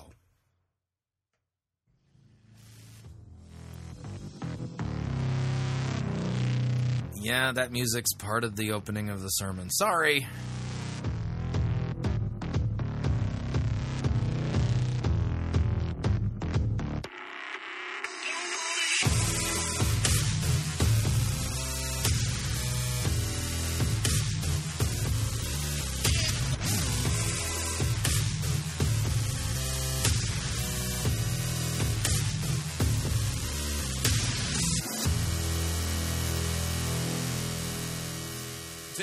Series, because I do feel like it's so relevant to us, is I want to talk about the death of a movement. Uh, what could cause a, a mighty move of God to die off? Because we see them go in in cycles, and some of them last for a really long time. And then, you know, other than the church itself, Christianity, they've all kind of died off. And so I would just say that um, it would serve us well if we studied what would cause Uh, a death of a movement. And so we're going to look back at... All right, let's ask the obvious question. Where in the Bible am I supposed to go to to find the doctrine that tells us what causes the death of a movement? Yeah, I can't think of anything offhand, so whatever he's going to come up with is, I'm sure, going to be fanciful. Here we go. Joshua's journey, because I think there's a whole lot of people in here that really have this desire to... In, in, part maybe spiritual life into the next generation. Uh, we are a unique gathering of people uh, just in the church world um, because we, no offense to anybody that's outside of this, but we are generally basically young. Um, so, I mean, we, we're mainly made up of, of teenagers, twenty-year-olds, and thirty-year-olds. And that does not mean that if you're... forty, that's not a good thing. That's not a good thing at all. forty or over, that you're old. Um, so we are. Rap- I'm rapidly approaching that myself. And so... Um, but we have this target here of eighteen to thirty-five-year-old people, specifically men. And uh, so we aim at that, and that's we, we get a lot of that. And so there's some dangerous... Uh, we're in a very peculiar spot, and I want to like tread carefully through this so that we fully understand uh, the implications that are at stake here in our lives. I think, uh, you know, Moses did show us one thing in the Bible, was that he was a um, he was a great man in the aspect that he was a great leader, but he also raised up a great leader. And we're going to see with the life of Joshua that he had one massive flaw, and that he did not raise up the next generation behind him. And we're going to see the severity of that in just a moment. Hmm, that's a weird take on that, on the story of Joshua, because I never see in Scripture a single rebuke of Joshua, nor of any mention that he failed to raise up leaders in the next generation. There isn't any passage that says that. And we have to be very careful.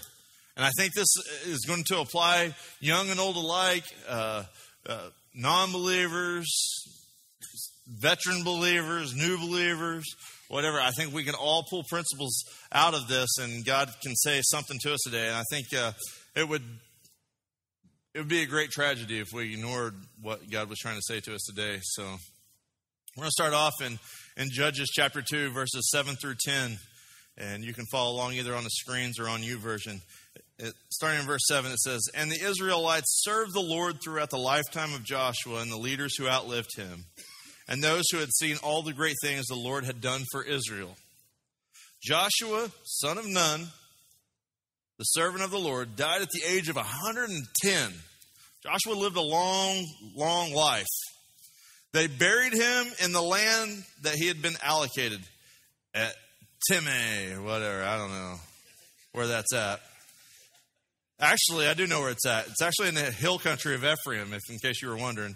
If you don't know where that's at, that's just north of Mount Gash. So, anyways, you know where Joshua's buried. Just a little north of Mount Gash. In verse ten, it says, "After that generation died, Another generation grew up who did not acknowledge the Lord or remember the mighty things that he had done for Israel. Because Joshua had failed in this one area, one area. Um, Joshua did not fail to raise up leaders, and this text doesn't say this at all. In fact, I'll prove it to you. Let's take a look at the context of this chapter. If you have your Bible, open up to Joshua chapter twenty-four, and I'm going to add the context that uh, Heath here is omitting so that he can create the false impression that the reason why this movement stopped is because, well... Um, Joshua failed to raise up leaders. Joshua chapter twenty-four, verse one. Joshua gathered all the tribes of Israel to Shechem and summoned the elders, the heads, the judges, and the officers of Israel. Those sound like leaders to me. Don't they sound like leaders to you? Let's, uh, Joshua gathered all the tribes of Israel to Shechem and summoned the elders, the heads, the judges, and the officers of Israel. And they presented themselves before God, and Joshua said to all the people, "Thus says the Lord, the God of Israel, long ago your fathers lived beyond the Euphrates, Terah, the father of Abraham and of, and, and of Nahor, and they served other gods. Then I took your father Abraham from beyond the river and led him through all the land of Canaan and made his offspring many. I gave him Isaac, and to Isaac I gave Jacob, and Jacob and Esau, and uh, and I gave Esau the hill country of Seir to possess, but Jacob and his children went down to Egypt, and I sent Moses and Aaron, and I plagued Egypt with what I did in the midst of it, and afterward I brought you out. Then I brought your fathers out of Egypt, and you came to the sea, and the Egyptians pursued your fathers with chariots and horsemen to the Red Sea. And when they cried to the Lord, he put darkness between you and the Egyptians, and made the sea come upon them and cover them, and your eyes saw what I did in Egypt. And you lived in the wilderness a long time. Then I brought you to the land of the Amorites, who lived on the other side of the Jordan. They fought with you, and I gave them into your hand, and you took possession of their land, and I destroyed them before you. Then Balak, the son of Zippor, the son, the king of Moab, arose and fought against Israel. And he sent and invited Balaam, the son of Beor, to curse you, but I would not listen to Balaam. Indeed, he blessed you. So I delivered you out of his hand, and you went over to uh, over the Jordan and came to Jericho, and the leaders of Jericho fought against you, and also the Amorites, the Perizzites, the Canaanites, the Hittites, the Girgashites, the Hivites, and the Jebusites. And I gave them into your hand, and I sent the hornet before you, which drove them out before you, the two kings of the Amorites. It was not by your sword or by your bow. I gave you a land on which you had not labored, and cities that you had not built, and you who dwell in them. And you eat the fruit of the vineyards and olive orchards that you did not plant. Now, therefore, fear the Lord and serve him in sincerity and in faithfulness. Put away the gods that your fathers served beyond the river and in Egypt, and serve the Lord. And if it is if it is evil in your eyes to serve the Lord, choose this day whom you will serve, whether the gods of your fa- your fathers served in the region beyond the river, or the gods of the Amorites in whose land you dwell. But as for me and my house, we will serve the Lord. Then the people answered, "Far be it from us that we should forsake the Lord to serve other gods, for it is the Lord our God who brought us and our fathers up from the land of Egypt out of the house of slavery, and who did these great signs in our sight, and preserved us in all the way that we went, and among all the peoples through whom we passed. And the Lord drove out before us all the peoples, the Amorites who lived in the land. Therefore we we also will serve the Lord, for he is our God." But Joshua said to the people, "You are not able to serve the Lord, for he is a holy God. He is a jealous God. He will not forgive your transgressions or your sins if you forsake the Lord and serve foreign gods. Then he will turn he will turn and do you harm and consume you after having done you good." And the people said to Joshua, "No, but we will serve the Lord." Then Joshua said to the people, "You are witnesses against yourselves that you have chosen the Lord to serve him." And they said, "We are witnesses." He said, "Then put away the foreign gods that are among you, and incline your heart to the Lord, the God of Israel." And the people said to Joshua, "The Lord our God we will serve, and his voice we will obey." So Joshua made a covenant with the people that day and put in place statutes and rules for them at Shechem. And Joshua wrote these words in the book of the law of God, and he took a large stone and set it up there under the terebinth that was by the sanctuary of the Lord. And Joshua said to all the people, Behold, this stone shall be a witness against us, for it has heard all of the words of the Lord that he spoke. Therefore it shall be a witness against you, lest you deal falsely with your God. So Joshua sent the people away, every man to his inheritance. After these things, Joshua the son of Nun, the servant of the Lord, died, being one hundred ten years old, and they buried him in his own inheritance at Timnath Serah, which is in the hill country of Ephraim, north of the mountain of Ga- Gaash. Israel served the Lord all the days of Joshua and all the days of the elders who outlived Joshua and had known all the work that the Lord did for Israel. Notice verse thirty-one. Israel served the Lord all the days of Joshua, and then after Joshua died, served the Lord all the days of the elders who outlived Joshua. Huh? Doesn't sound, in fact, this whole chapter, but specifically chapter uh, verse thirty-one of chapter twenty-four, completely refutes the claim that Heath Mooneyhan is trying to make here, that Joshua somehow failed to... to make leaders, and therefore that's why the whole movement came to an end. That is absolute hogwash and malarkey, and shows that Heath Mooneyhan doesn't know first thing that he needs to know on how to properly handle God's word so that he can teach it. Ah, we continue. An entire generation did not intimately know the Lord or the, the great things that, that God was capable of doing and had done through uh, Joshua's generation. What a tragedy. I mean, we're just one generation removed in this story from them crossing over the Jordan River and the whole, you know, uh, march around the city seven times, toot your little horns, you know, take the whole city, pillage everything. That story, yeah, that, that was awesome what God was able to do. One generation behind that, nobody knew God. What a tragedy. And say, and a lot of people will sit back and say, oh, well, that stinks. That's horrible. Glad that'll never happen to us. I'd say, hold up. It can, and it will happen if you don't get intentional about the way that you finish your life. If you don't get intentional about the way that you present yourself and carry out your life. So today I'm going to talk to you, and I know this is... Uh, maybe a, a strange topic for some people. It used to be a strange topic to me, but I'm going to talk to you about spiritual families today. And the first thing, if you're taking notes, is I want you to know that you can have or be a spiritual father. You can have or be a spiritual father. This always sounded strange to me because I remember uh, some guy that wanted to told me that he wanted to be my spiritual father, and I was like a little freaked out by, and I avoided him like the plague because um, it was just weird to me. I'm like, I've already got a dad, dude, and uh, I've done seen what you priest type do on the news, and so uh, just kidding, uh, kind of, and and so it really kind of freaked me out, that terminology you spiritual father. So we're going to say today that you can you can either be a spiritual father or you can have a spiritual father, and, and basically what that means is it doesn't have to be Uh, your natural father. This is just somebody that will impart spiritual life into your life. You know, will will pass on things down to you. We see a great example of this in the Bible with uh, the Apostle Paul, and he was a spiritual father to a man named Timothy, and and uh, Paul even writes letters to people saying, "Hey, I can't be there with you, um, but I'm sending my my son." Timothy. Well, was Timothy Paul's son? Absolutely not, but he was his spiritual son. It was the guy who was pouring everything that he knew about Jesus into his life.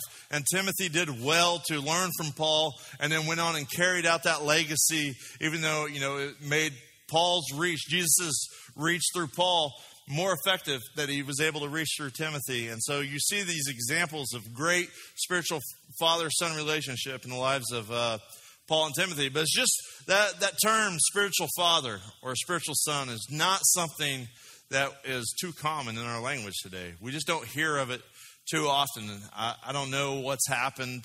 Um, just the whole concept of spiritual family freaks a lot of people out. That, that's, I do love that about our church. I do love that about this church, and just the fact that, uh, you know, I feel like this church is my family, you know. Doing, we often say, instead of calling it a spiritual family, we'll just say we do life together. And uh, that's exactly what we're doing. We're becoming a, a spiritual family to each other, and, and we're helping carry each other's loads and, and getting people, each other further down the road. So I uh, I think that, so we're going to move on there. Spiritual father, this is for the men. That's so hard. So hard for men, because that means a lot of things. Men, I believe, are the most prideful creatures on the planet. And to be able to open up to another man is uh, a real hard thing for a lot of people to do. Uh, it's a big excuse for a lot of guys. They'll say that it's hard, but they just really don't want to be held accountable is a lot what a lot of them are saying. So the second thing is you can you can have her be a spiritual mother. You can have her be a spiritual mother. Titus chapter two, verses three and four says, "Likewise, teach the older women to be reverent in the way that they live. Then they can train the younger women to love their husbands and children." One of the major reasons, not the only reason, but one of the major reasons why a lot of marriages are falling apart is because women are failing to train, to train the younger women to be good mothers and good wives. This holds true for men too. I'm just saying this is something that is... Now, this goes back to the point that I made earlier. You bragged about how your church is really just full of young people. You see, that's the problem. Because it's the older women who are to teach the younger women, the older men who are teach, to teach the older men. How's that supposed to happen in a church that's basically an adult youth group? Severely lacking in our society. Um, it lacks so much that that my wife, man, she is really, really passionate about this area. She is really passionate about pouring into other women, especially younger women, and uh, teaching them the important things in life. You know, what it means to be a good wife. I, she does well teaching older women as to what it means to be a good wife, because there's not a whole lot of, of women knows what it, that means to, to honor your husband. And, you know, I beat up on the guys all the time, but there's, you know, she's just as harsh on some of the women, I believe, a little harsher than I am. And and so she's passionate and intentional about um, raising up young women to be good wives and to be good mothers. The important things in life, you know, because if we depend on society to raise our kids, which most of society does, leans on the government or the system or whatever, the schools, and, and to raise our kids, then they never truly learn the important things in life. I learned some things in school. I can tell you what I've never really practically used, though. I've never practically used in my entire life what I spent a, a lot of time learning, and that was long division. Who in here uses long division for any part of their life? Raising your hand. Are you weird? All right, we got two weirdos. All right, so... But the re- no, I'm just kidding. I don't can't even see you. I just saw hands going up. Uh, they probably are ready to take me out. And but listen, we'll, society will teach our kids things like long division, but they will never teach them uh, the important things in life. I always got so stinking mad at my teacher too, because to be like, hey, you do this problem in long division, I'm be like, I can turn any long division you got into a short division. I've got a calculator. They'd be like, what's the answer? And I'll give them the answer. And they'll say, it's wrong. Why is it wrong? Because you didn't show your work. How stupid is that? Amen. Preach on, preacher. Anyways. You're not preaching. Rant on school. Um, this thing is dumb. Uh, be cool. Uh, like, if you're in school, kids, I'm sorry. like, uh, like, listen to your parents, all right? So I just wasn't... I just, oh, wow. Uh, see, these things would go a lot faster. I wouldn't spend half my time taking my foot out of my mouth. Uh, school's cool, kids. Um, yeah, if you actually would actually open up your Bible and exegete a text in context, you wouldn't have that problem either.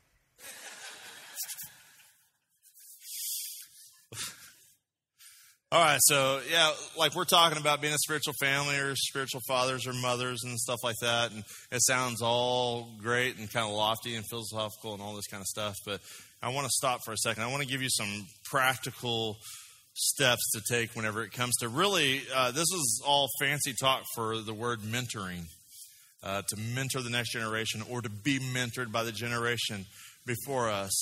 Um, here's, I would give you some practical advice on this of, the first thing I would say to you is I would define, whenever you're looking for something in mentoring, I would define what it is that you're looking for. Which passage um, tells you this? Have we just, just abandoned the whole concept of actually preaching God's word? Uh, so many people have a hard time defining what it is that they're looking for in life. Get these great... Um, broad things like, oh, I need to change. I need to, to learn. The, a lot of them come up to me and like, I guess they think I'm like hyper spiritual or something. So they'll come up to me and say things like, oh, I, I want to know the ways of God. I'm like, oh, me too. Um, you know, it's like, they'll get so broad and general and stuff like that. Literally, I'll have people come in, uh, get this a lot in the pastor world. A lot of younger pastors, which I think is great, that's going out there planting churches. I'll have them call me up, or they'll come and want to meet for lunch or whatever, and go out and meet to lunch with them. And they'll say things like, I'll be like, all right, what do you want to know? And they'll say things like, everything. They'll say, I want to know what you know. I'm like, dude, we've, we're just meeting for lunch. Like, I can't move in with you for the next twenty years, you know? Um, have, I, I, if I had any advice for you guys, if, because here's what you need to understand. If you're looking for somebody to mentor you or to pour into your life, you have got to go find them. They are not going to come find you. You have to kick the door in and get permission and say, pour into my life. I'm coming to see you. And when you get there, define what it is that you're looking for. You better have your questions specifically written out. How in the world? Can- what verses are you preaching from again? If you, if you get, because I tell people all the time, just get me a seat at the table. Here's the problem with most people. They'll get a seat at the table and then they'll never ask the questions. You can't, like we, like we learn from each other by osmosis or something. Like if I can just have dinner with this person, I'll be a better person. I'll learn so many things. You've got to ask specific questions. Here's what I've learned about, this is leadership principles at the very basic core. If you want to learn what other people know, you need to ask them the questions. They're not just going to offer up anything. There's only so much you can learn by looking. That's so profound, yeah. Looking at other people and watching them. You have got to ask them questions. So I would, I would tell you to, uh, if you're wanting help, ask for it. And be very specific with what you're going to ask. See this a lot in the church. Week in and week out, and this is a wonderful thing. It's crazy what God's doing here. Week in and week out, there'll be people, there was four people in here a while ago that gave their lives, surrendered their lives to Christ, and said, I need Jesus to save me. And um, then, you know, Pastor Shane will come up and say, all right, this is what's next. We have something for you out there. Half those people will never show up out there to the what's next. Yet you won't have a problem saying that the, the X amount of people gave their lives to Jesus on any particular Sunday, yet you just admitted that half of them don't even come back? Even, that's even us taking the step of saying, hey, we, we can tell you, we want to get involved in this journey, but here's what we're not going to do. We're not going to hold your hands through this thing. This whole Jesus thing, that's you. It's on you. Yeah, don't expect, you know, a pastor to shepherd you, even though pastor means shepherd. Yeah, no, it's all on you, dude. You got to pick up, you got to do it. We'll help you, but you have to want to be helped. And you do that by showing some initiative. Say, well, I'm shy. Well, stay shy. Stay timid. Stay defeated. Stay pressed down. Stay ignorant. A lot of people around here say, oh, well, we don't know how to get plugged in. Are you kidding me? We can plug you in faster than a light bulb. You know, we'll put you, we'll plug you in in a community group. Uh, that's what I love about this place. Like, we don't have like uh, defined. We used to have all these rules of saying we know exactly the path that, that God has for you. And so, like, if you're going to be part of this church, you're going to do this, this, and this. And one of the things that you're going to do is get into a small group. There was a big problem I had with small groups and the formality and the format that we had small groups in. Is that I was? I just wonder, has he totally abandoned the idea of actually preaching the word? I, we're just freestyling it now? In one. I'd go hang out at some others every once in a while, but I wasn't in one. I was in community with a lot of people. I was doing life. Me and my family was doing life with a lot of different people, but we wasn't technically in a small group. And so we still have small groups. I think they're great. Um, we just don't demand them of people. I couldn't live up to that demand, so I just said, I'm just kidding. Kind of. Partially true. And so we, we've kind of let off a little bit of saying, hey, we're not so demanding anymore. Jesus isn't demanding. Jesus says his Holy Spirit's a, a gentleman. And he says his, his, his yoke and his burden's light and easy. And we're, we're churches these days are just so heavy and heavy-fisted and hard-hearted and like so demanding and controlling and stuff. Let me tell you something. If you want everything that Jesus has for your life, you have got to take initiative and you have got to press in. And this is just, like I said earlier, a basic leadership principle. Then you have to just apply to Jesus. This applies to everything in life. If you want what other people got, you need to bust your butt, get in there, kick in the door, get a seat at the table, right? Ask the right questions. And here's some advice to uh, the Timothys in the group, or the sons or daughters, or the technical word for it's the mentees. You got mentors and you got mentees. So here's the ones to the Timothys. Uh, the first would be ask questions, listen, and then take notes. Ask questions, listen, and then take notes. That take notes part? Yeah, where is that in the Bible again? I'm not familiar with that particular imperative. Take notes. Hmm. There's a big, huge gap and failure in this generation. Like, we don't take notes anymore. We're not a note-taking generation. We need to get back to being a note-taking generation. It's Well, when you give me something that's worth taking a note on, I'll be sure to write it down. How's that? It's weird how we do relationships with each other these days. Can I just tell you something? Like five years ago, there was a little bitty startup company that basically nobody had really ever heard of too much, except for some weird college kids. It was called Facebook. Now this thing's so huge. Most people have got it on their phone sitting in this room, right? Story of Facebook will not be found in the Bible, just to let you know. Right now. And this is how you're doing life with each other. This is how you're practically getting involved. But I want you to understand what that's replaced. Real phone conversations. I'm just talking for my generation. We used to pick up the phone, kids, teenagers, I'm just going to freak you out. If we wanted to say something to somebody, we'd pick up the phone and actually call them. And we would have a conversation. Or, or we would call them and say, let's meet somewhere to talk. Now, you have these entire relationships through Facebook, through texting.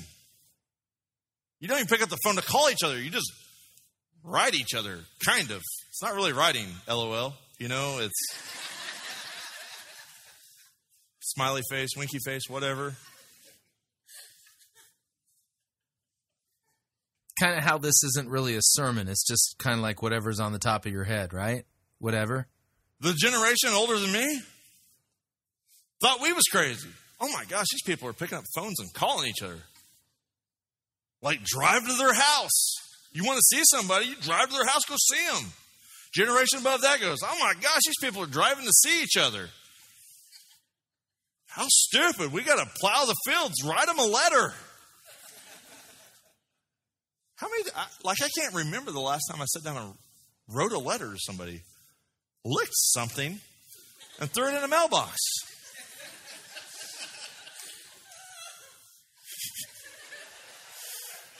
Didn't sound right, did it? That's bizarre. Uh, here's why I love what happened in, in Acts chapter sixteen. Basically, Paul and Silas. Paul was always finding himself in jail. Um, so, never mind. Um, I was going to incriminate myself. And uh, so, him and Silas are in jail. And then, like, this this earthquake, like, Jesus shows up, pretty much. Uh Freaks the guards out, like their chains fall off of them, they're prisoners. Now they're not, they're free, they're getting ready to walk out. And so the jailer uh, that was sitting there. Why don't you read the text rather than summarizing it? Because your summary doesn't sound accurate. Supposed to be watching him uh, come in, and he was a little freaked out. And this is what happens in verse twenty-nine thirty.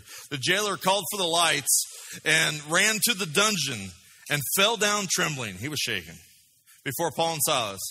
Then he brought them out and asked, "Sirs, what must I do to be saved?" He was asking questions. Here's what I want you to also notice, the principle that you can pull out of those two verses. So there's a principle I can pull out. If if I you know I I need a mentor-mentee relationship where I can come and ask questions. That's your takeaway from this? Seriously. All right. Acts chapter sixteen, verse eleven. So setting sail from Troas, we made a direct voyage to Samothrace, and following uh, the following day at Neapolis, and from there to Philippi, which is a leading city of the district of Macedonia and a Roman colony. We remained in this city some days, and on the Sabbath day we went outside the gate to the riverside, where we uh, supposed there was a place of prayer, and we sat down and spoke to the women who had come together. One who heard us was a woman named Lydia from the city of Thyatira, a seller of purple goods, who was a worshiper of God. The Lord opened her heart to pay attention to what was said by Paul, and after she was baptized, and her household as well, she urged us, saying, "If you have judged me to be faithful to the Lord, come to my house and stay." And she, and she prevailed upon us. As we were going to the place of prayer, we were met by a slave girl who had a spirit of divination. Uh, di- of sorry, a spirit of divination. Now, notice here that you know that the the narrative is written with in in the we. This is one of the we sections of uh, the book of Acts. This means that Luke is an eyewitness to what it is that he is recording here. So um, let's see here. I want to pull this up. There we go. As we were going to the place of prayer, we were met by a slave girl who had a spirit of dimin- divination. Uh, uh, and yeah, this is kind of a spirit of Pythos. Now, because of the way the Greek works in there, the spirit of divination. Um, many scholars believe that uh, the you know the because the Greek here uh, Puthona, talking about pythons or, or snakes, that this is somehow that she was caught up in the uh, the uh, Oracle of Delphi, that she was somehow related to that particular cult. So um, she had a spirit of divination. She's demon possessed and brought her owners much gain by fortune telling. She followed Paul and us, crying out, "These men are servants of the Most High God, who proclaimed to you the way of salvation." Okay, listen, when demons are proclaiming Christ, don't listen to them, because here it's the, the important word is Most High God. She wasn't saying the only God. She was saying that, oh, that the, the God that the Paul and them are proclaiming is the Most High God. The, you know, Most High of, you know, Zeus and, and all of the other, uh, the Greek pantheon, right? So, um... "These men are the servants of the Most High, who proclaim to you the way of salvation." This she kept on doing for many days. Paul, having become greatly annoyed, turned and said to the spirit, "I command you in the name of Jesus Christ to come out of her." And it came out of her that very hour. And when her owners saw that their hope of gain was gone, they seized Paul and Silas and dragged them into the marketplace before the rulers. And when they had brought them into the magistrates, they said, "These men are Jews, and they are disturbing our city. They advocate customs that are not lawful for us Romans to accept or to practice." The crowd joined in attacking them, and the magistrates tore the garments off of them and gave orders to beat them with rods. Notice Paul's a Roman citizen here. This is not supposed to be happening. When they had inflicted many blows on them, they threw them into prison, ordering the jailer to keep them safely. Having received this order, he put them into the inner prison and fastened their feet in the stocks. About midnight, Paul and Silas were praying and singing hymns to God, and the prisoners were listening to them. Suddenly there was a great earthquake, so that the foundations of the prison were shaken, and immediately all the doors were opened and everyone's bonds were unfastened. When the jailer woke and saw that the prison doors were open, he drew his sword and was about to kill himself, supposing that the prisoners had escaped.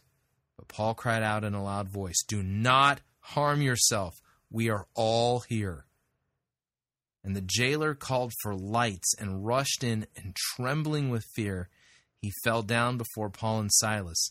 Then he brought them out and said, Sirs, what must I do to be saved? And they said, Believe. Believe in the Lord Jesus, and you will be saved, you and your whole household.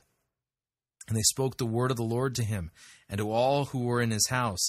And he took them the same hour of the night and washed their wounds, and he was baptized at once, he and all of his family.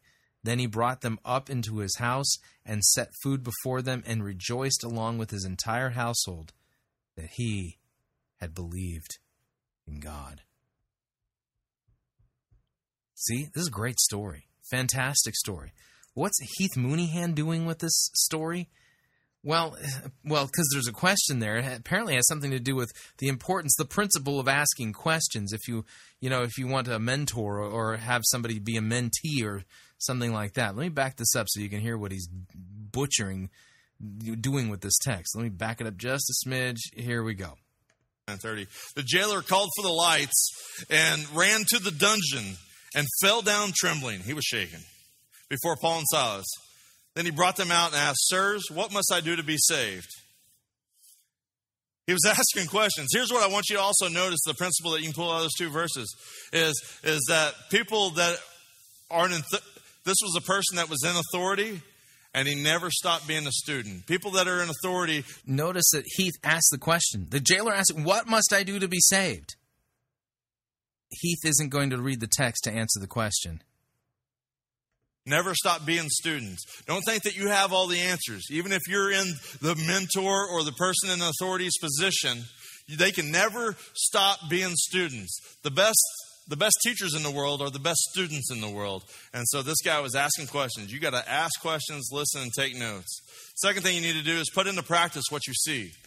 Can you believe that? I mean, seriously. The best he can do in Acts chapter sixteen, it's important for you to ask questions and take notes. But the question was, what must I do to be saved? And he never answered the question. This proves beyond a shadow of a doubt he's not qualified to be a pastor because he doesn't even know the treasure that he is handling, that it's right there for him to preach the gospel. He considers that to be dross. Instead, oh, there's a principle here about asking questions and taking notes. No, there isn't. The ultimate question has just been asked by the jailer, and you didn't even see it for what it was. It shows that you're completely blind. You are completely blind to who the scriptures are about and why they are even there. You are not qualified to be a pastor. You are absolutely hurting people, Heath. Step down and repent. Put into practice what you see. Philippians four nine says, keep putting into practice all the things that you've learned and received from me. Everything you've heard from me. And so- yeah, why don't you read the rest of Philippians so we know what those things are so we can put them into practice? You see how that works? You, you you you quote a verse from the tail end of Philippians, and Paul's admonishing him to do particular things, and those are revealed in the earlier part of Philippians, which means it's your job as their teacher and pastor to tell them what those things are. It's all me doing. Then the God of peace will be with you. Listen, it means nothing. It means absolutely nothing if you have all the knowledge in the world, but you never use it. This is so scary. For uh, this region of people, we live in one of the most blessed countries in the world, and we live in what's known as the Bible Belt. We are that god-awful, ugly rhinestone that is on the center of the buckle that's on the Bible Belt. Yeah, if you really are part of the Bible Belt, why don't you wow us with your Bible Belt understanding of God's Bible? Here's, it's got its advantages, I guess, I heard. But here's one disadvantage. Everybody thinks they know Jesus. Everybody come on out of the womb, straight into the preacher's arm, got dunked, and then went on. Everybody thinks they know everything there is to know. And so it gets really, really, really scary whenever... Uh, just the practical things in life, because they, they this... we have all this head knowledge, but we never put into practice what we see, what we know. And so I would just tell you, put into practice what you see, because it means nothing to have knowledge if you refuse to use it. The third thing for the mentees would be to show honor. And this is a big one. show honor. Romans twelve ten says, love each other with genuine affection and take delight in honoring each other.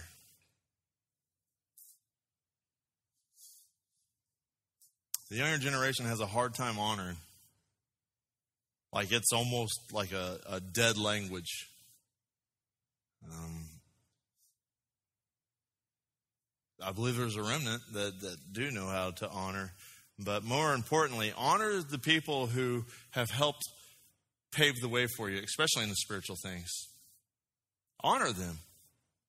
I think of a few guys in my life that um, that I honor, that really helped pave the way for me. Uh, because I was like the, like whenever, you know, churchy people split up and started picking teams. Like they would pick like their kickball team, and then they'd pick like their soccer team, then they would pick like their pastor team. Like if we're on a school ground, I was the dude that got picked last every time for pastor team. Uh, so I had all this, but here's what I did have is a couple guys that's come along in my life and said, you know what? I believe in you. I believe in you. Listen, I don't even agree. Was, and I believe in Jesus. Isn't that what you're supposed to be getting people to do? Believe in Jesus by preaching and proclaiming him? The stuff that, that these guys do with some of my mentors, I don't even agree with some of the stuff that's going on. We have different lives. We disagree on some things. It doesn't matter. I still show them honor. You honor the people that help pave the way. Now I'm going to, for the sake of time, I'm going to shift over to some advice for some mentors. Because you have it in you to be a mentor to somebody. I, I think that you... Maybe I can go join the Big Brother program. Your job is to proclaim Christ here, Heath. They could get the Big Brother speech at the Big Brother organization.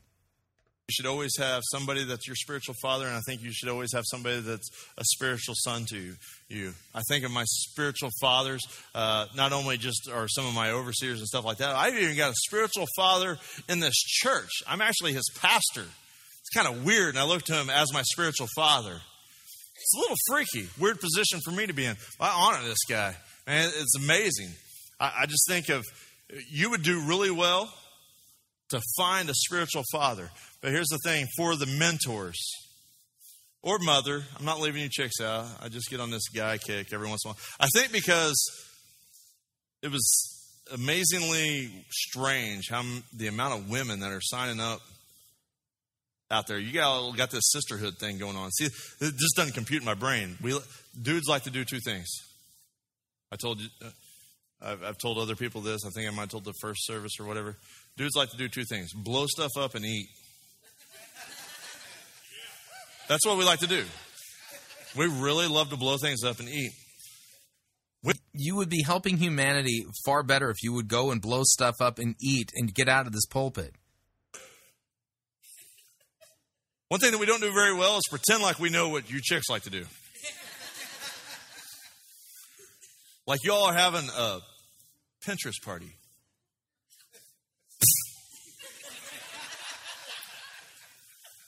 I don't know what that means.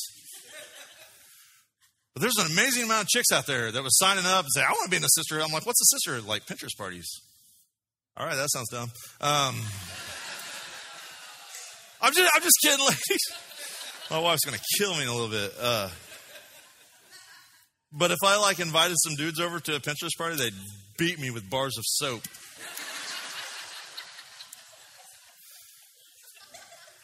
But if I say, hey, all I'd have to do is mention it in passing. Come over later and we'll we'll throw some stuff on the grill and blow stuff up. I'd have eight hundred people at my house. So this is advice for the Pauls or the fathers or mothers. The first one would be, is this. Be an example in the way that you live. Be an example in the way that you live. Titus two seven says, and you yourself must be an example to them by doing good works of every kind. Let everything you do reflect the integrity and seriousness of your teaching. Be an example. Uh, did you catch that part about the integrity and seriousness of your teaching. Uh-huh. Um, let me read to you a little extra from Titus, in case you're, you've kind of missed all of this. Um, uh, Titus chapter one, verse five. This is why I left you in Crete, so that you might put what remained in order and appoint elders in every town as I directed you. If anyone is above reproach, husband of one wife, his children are believers, and not open to the charge of debauchery or insubordination, for an overseer as God's steward must be above reproach. He must not be arrogant or quick-tempered, or a drunkard, or violent, or greedy for gain, but hospitable, a lover of the good, self-controlled, upright, holy, and disciplined. Here's the important part. He must hold firm to the trustworthy word as taught, so that he may be able to give instruction in sound doctrine, and also rebuke those who contradict it. For there are many who are insubordinate. They are empty talkers, deceivers, especially those of the circumcision party, and they must be silenced, since they are upsetting whole families by teaching for shameful gain what they ought not to teach. Now, one of the Cretans, a prophet of their own, said, Cretans are always lazy, uh, liars, evil beasts, and lazy gluttons. Well, this testimony is true. Therefore, rebuke them sharply, so that they may be sound in the faith, not devoting themselves to Jewish myths and the commands of people who turn away from the truth. Hmm? Yeah, you get that part about teaching sound doctrine? You're not doing that right now, Heath. Be an example. That's hard for a lot of people to do. A lot of people, uh, we disassociate our, our words with our actions. That's why you say, nobody listens to me. Well, are your actions lining up with the words that you're saying?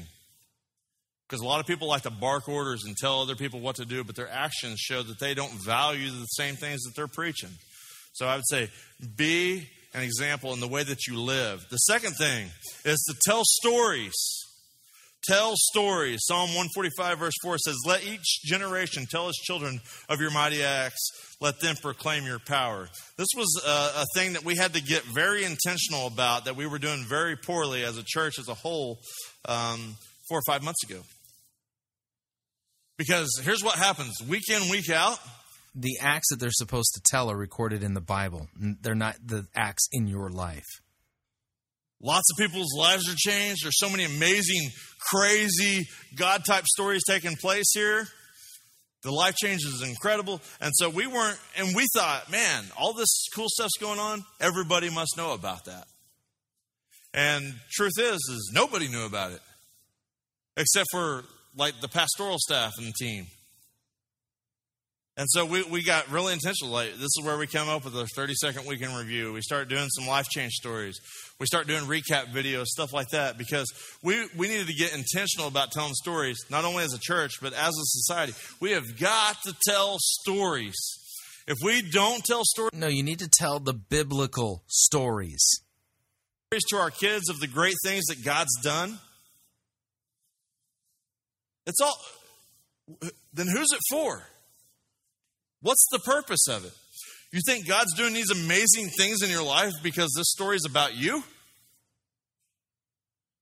You think he's just going to do all these incredible things because he wants that to die with you? No, you've got to tell your story. You've got to continually tell your story to other people and the next generation. It has got to live on. No, I don't. I need to tell the story of Christ. That's what's found in the Bible. Far longer than you, because the story never was about you. The story is always about Jesus and his power. If it's really about him, why don't you tell me more about Jesus then and stop talking about yourself? Power and how he's mighty to save. It's not about how mighty you are to be saved. I don't know. Third thing I would ask you to do is share your life. This is where it gets hard for a lot of people. Share your life. First Thessalonians two eight says, we loved you so much that we shared with you not only God's good news, but our own lives too. We loved you so much that we shared with you God's good news. Not only God's good news, but our lives. It's not enough, people. You need to love each other so much that you're not only telling others about Jesus, you are sharing your life with them. Right here we call it doing life with each other. Get involved in each other's lives. I love the, the group of people that me and myself personally do life does life with, and me and my family do life with. I love it. I, I think of, of of guys like Steve that helps me. He pours into not only my life on some certain areas, he pours into uh, particularly two of my sons' lives. It's amazing what my kids will pick up from him. Like good things, not bad things. Like, like good things. And Elijah will come home and they'll start telling me, well, Steve did this and that, and I learned how to do this. I'm like, I want to say, I've taught you how to do that before, but it doesn't matter. Because listen, our kids, we got to help out with each other's kids. There's things that you can teach somebody else's kids that it doesn't matter. It's, it's the way that God will use you. And that will help make that kid like a well-rounded kid. It will teach other people's children certain things. So pour into each other. Share your lives, not only with your friends, and but your friends' families. Well, that's what it means to be a spiritual family. You've got to share your lives with each other. But this is so scary because that means getting, getting all these different things, but getting vulnerable is one of them that so many of you are so scared to do. You are so scared to get vulnerable. Be like, oh, let me just go ahead and say all the excuses for you so you don't have to. Oh, you don't understand how I've been hurt by church people. Me too. Two weeks ago. I think you guys are brutal with each other. Some of you are straight up brutal with me. I hate you. We're never coming back. Blah, blah, blah. Oh, it gets, it's, you're just going to have to get over that. Maybe it's your inability to handle God's word and to rightly preach and proclaim it. I have to get over it. I have to get over it, but you don't. You have to got to get vulnerable. Yeah, people are going to say crazy things and do things that you don't agree with. My wife does that stuff all the time. So do my kids. I love them. I do things to them that's bizarre, crazy. They just get, my wife gets over more things than you ever, I promise that you'll ever have to get over with me. She just does. Because that's what families do. We just get over it. And you say, well, I'm, I'm kind of, you know, I don't know what it is that um, we were taught whenever we were younger, like, oh, you don't air out your dirty laundry with anybody else. And so you become this like, oh, I'm a very private person. Me too. Half of you don't know jack about me. I'm very private. Hey, but the people I'm open up with, I'm a little too open. You know what I'm saying? These people are tripping. Be glad you don't know me. You've got to be vulnerable and open up your life, lives to each other. It's scary, I know, but if you can get past your pride and your... This is nothing but a litany of you gotta, you gotta, you gotta, you gotta, you gotta, you gotta, you gotta. There's no gospel here. Can you tell me anything about what Jesus has done for me? Preferences. And all of these comforts in your life. God will do it because, man, God is not some mystical, far-off away creature, or he's not your cosmic Coke machine either. You don't like put two quarters in him and push a button and he gives you what you want. God works, the way that God operates is he operates so much through his church, through his people. If you're closing yourself off from other people, you will never fully experience the fullness of God's blessings in your life. You will never understand. And you'll always sit back and say, yeah, um, can you back that up with a passage from the Bible, please? Hey, well, I just can't trust anybody. I, it brings me to uh, this story that I, I thought of this morning because I received a text this morning. It made me think of this. Like, uh, me and my wife, we really... You're going to tell a story that you got this morning because somebody sent you a text. Rather than read the Bible and actually preach and proclaim it in context, because God went through all the trouble of having the the authors of the biblical text be inspired by the Holy Spirit, so what they were writing was the very Word of God. Okay, I see where your priorities are. I really love uh, the younger generation. We love pouring into them. And she gets real passionate about um, young women and stuff. And so often we've had uh, young women stay with us and, and whatnot. And, and she does a wonderful job mentoring them. And I do a wonderful job of killing all their boyfriends. And um, and so we had this uh, one girl. Uh, she's like a daughter to us. Still is. Um, she's still my daughter. And uh, so she was living with us. And um, and Kenzie is helping her out. And then uh, she brings some jack wagon home. And uh, he happened to be from this church. I was like, I was like, oh, God, I kind of liked the guy um, before. And now I hate him. Uh, so I'm like, I, I really don't want to murder him because I'm really close with his brother and stuff like that. And so, um, but I'm going to have to. And and so it got real crazy. Anyways, he ended up asking this chick, asking like what I would consider my daughter to marry him. I was like, okay. Um, and I remember they were engaged, and I remember this young man coming up to me. And he's scared to death of me. And trust me, he had every reason to be scared to death of me at this point. I threatened to cut things off that should never be threatened to be cut off. And uh, stuff like that. And I remember one day he come up to me and goes, uh, I said, Heath, can I talk to you? And I said, yeah. And he comes in and he says, will you mentor me? I said, what do you mean by that?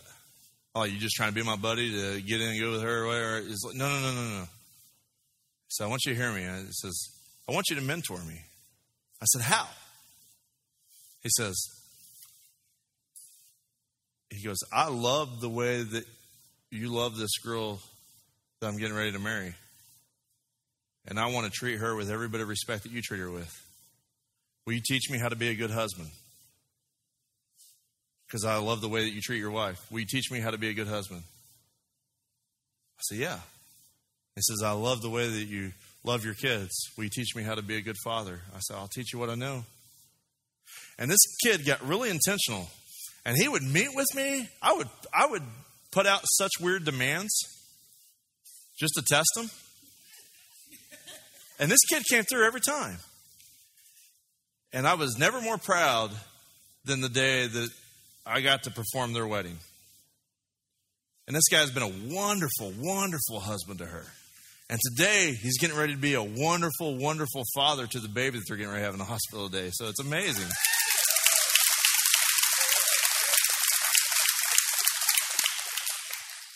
But I want you to notice what happened here is that you had one person that he was desperate to be mentored. So many of you want the right things. They sound nice and, oh, I want all that Jesus has for me, but you will never get off your butt and go dem- and go grab things for yourself. You'll never grab this Jesus thing for yourself. You will never, you, some of you... young men are raised in weird homes and all this stuff, and you don't, and you want to be a better husband than what your father was to your mother. You need to go find somebody that's successful in that area and say, "I need you." And then, if you have somebody that comes up to you and approaches you and says, "I need your help," you help them. You help them. Here's the deal: I'll help anybody that comes. There is nothing in this sermon that would offend a Muslim. Think about it. I've got one rule. I say, you want my advice? I'm going to give you some advice. And listen to me. I'll be on your team and support you, and I will be here for as long as it takes, as long as you do what I tell you to do. If you don't take the advice that I'm going to give you, you never call me again asking me for another piece of advice. Because all we're doing is wasting each other's time. Does that sound harsh? I hope not. Sounds strong. That's what we need more of. Who, who was your hermeneutics mentor? I'd like to talk to him. More strong leaders in this world instead of passive little boys. Get intentional. Help each other. Be part of a spiritual family. Let's pray. Done. Oh, man. What a train wreck. And why was it a train wreck? I'll tell you exactly why. Because the the two times he attempted to really try to show us something from the Bible, he didn't even take the time to read the texts. He just thought he already knew what they were all about. So he just could make any old thing up that he wanted to. And of course, no one's going to check, right? No one's going to look at it in context. They're all just, everyone left there, and th- there was nothing in that sermon that would have offended a Muslim. Not that offending a Muslim is our goal, but you, you preach a Christ-centered, cross-focused sermon that proclaims law and gospel, sin and grace, repentance and the forgiveness of sins. Oh yeah, you you're uh, you will offend, you will offend greatly a Muslim and anybody else who isn't a Christian. That's because the cross is an offense. But see, Christ wasn't proclaimed. His word really wasn't taught. It was butchered and mangled as we got to hear all the things that were coming off the top of the head of Heath Mooneyhan. None of it constituted solid biblical teaching. Anything but. So sad. Pray for those folks. People that are there at Ignite Church. It's a scary name. It's a scary name, and based upon his preaching, yeah, once they get ignite, is that is that the past tense of ignite? Anyway, once they get ignited, um, the, the chances are they'll burn for an eternity. Sad fate. But very real, very real danger for them. So what'd you think? I'd love to get your feedback. If you'd like to email me regarding anything you've heard on this edition or any previous editions of Fighting for the Faith, you can do so. My email address is talkback at fighting for the faith dot com, or you can subscribe on Facebook, facebook.com forward slash Pirate Christian, or follow me on Twitter. My name there, at Pirate Christian. Till tomorrow, may God richly bless you in the grace and mercy won by Jesus Christ and his vicarious death on the cross for all of your sins. Amen.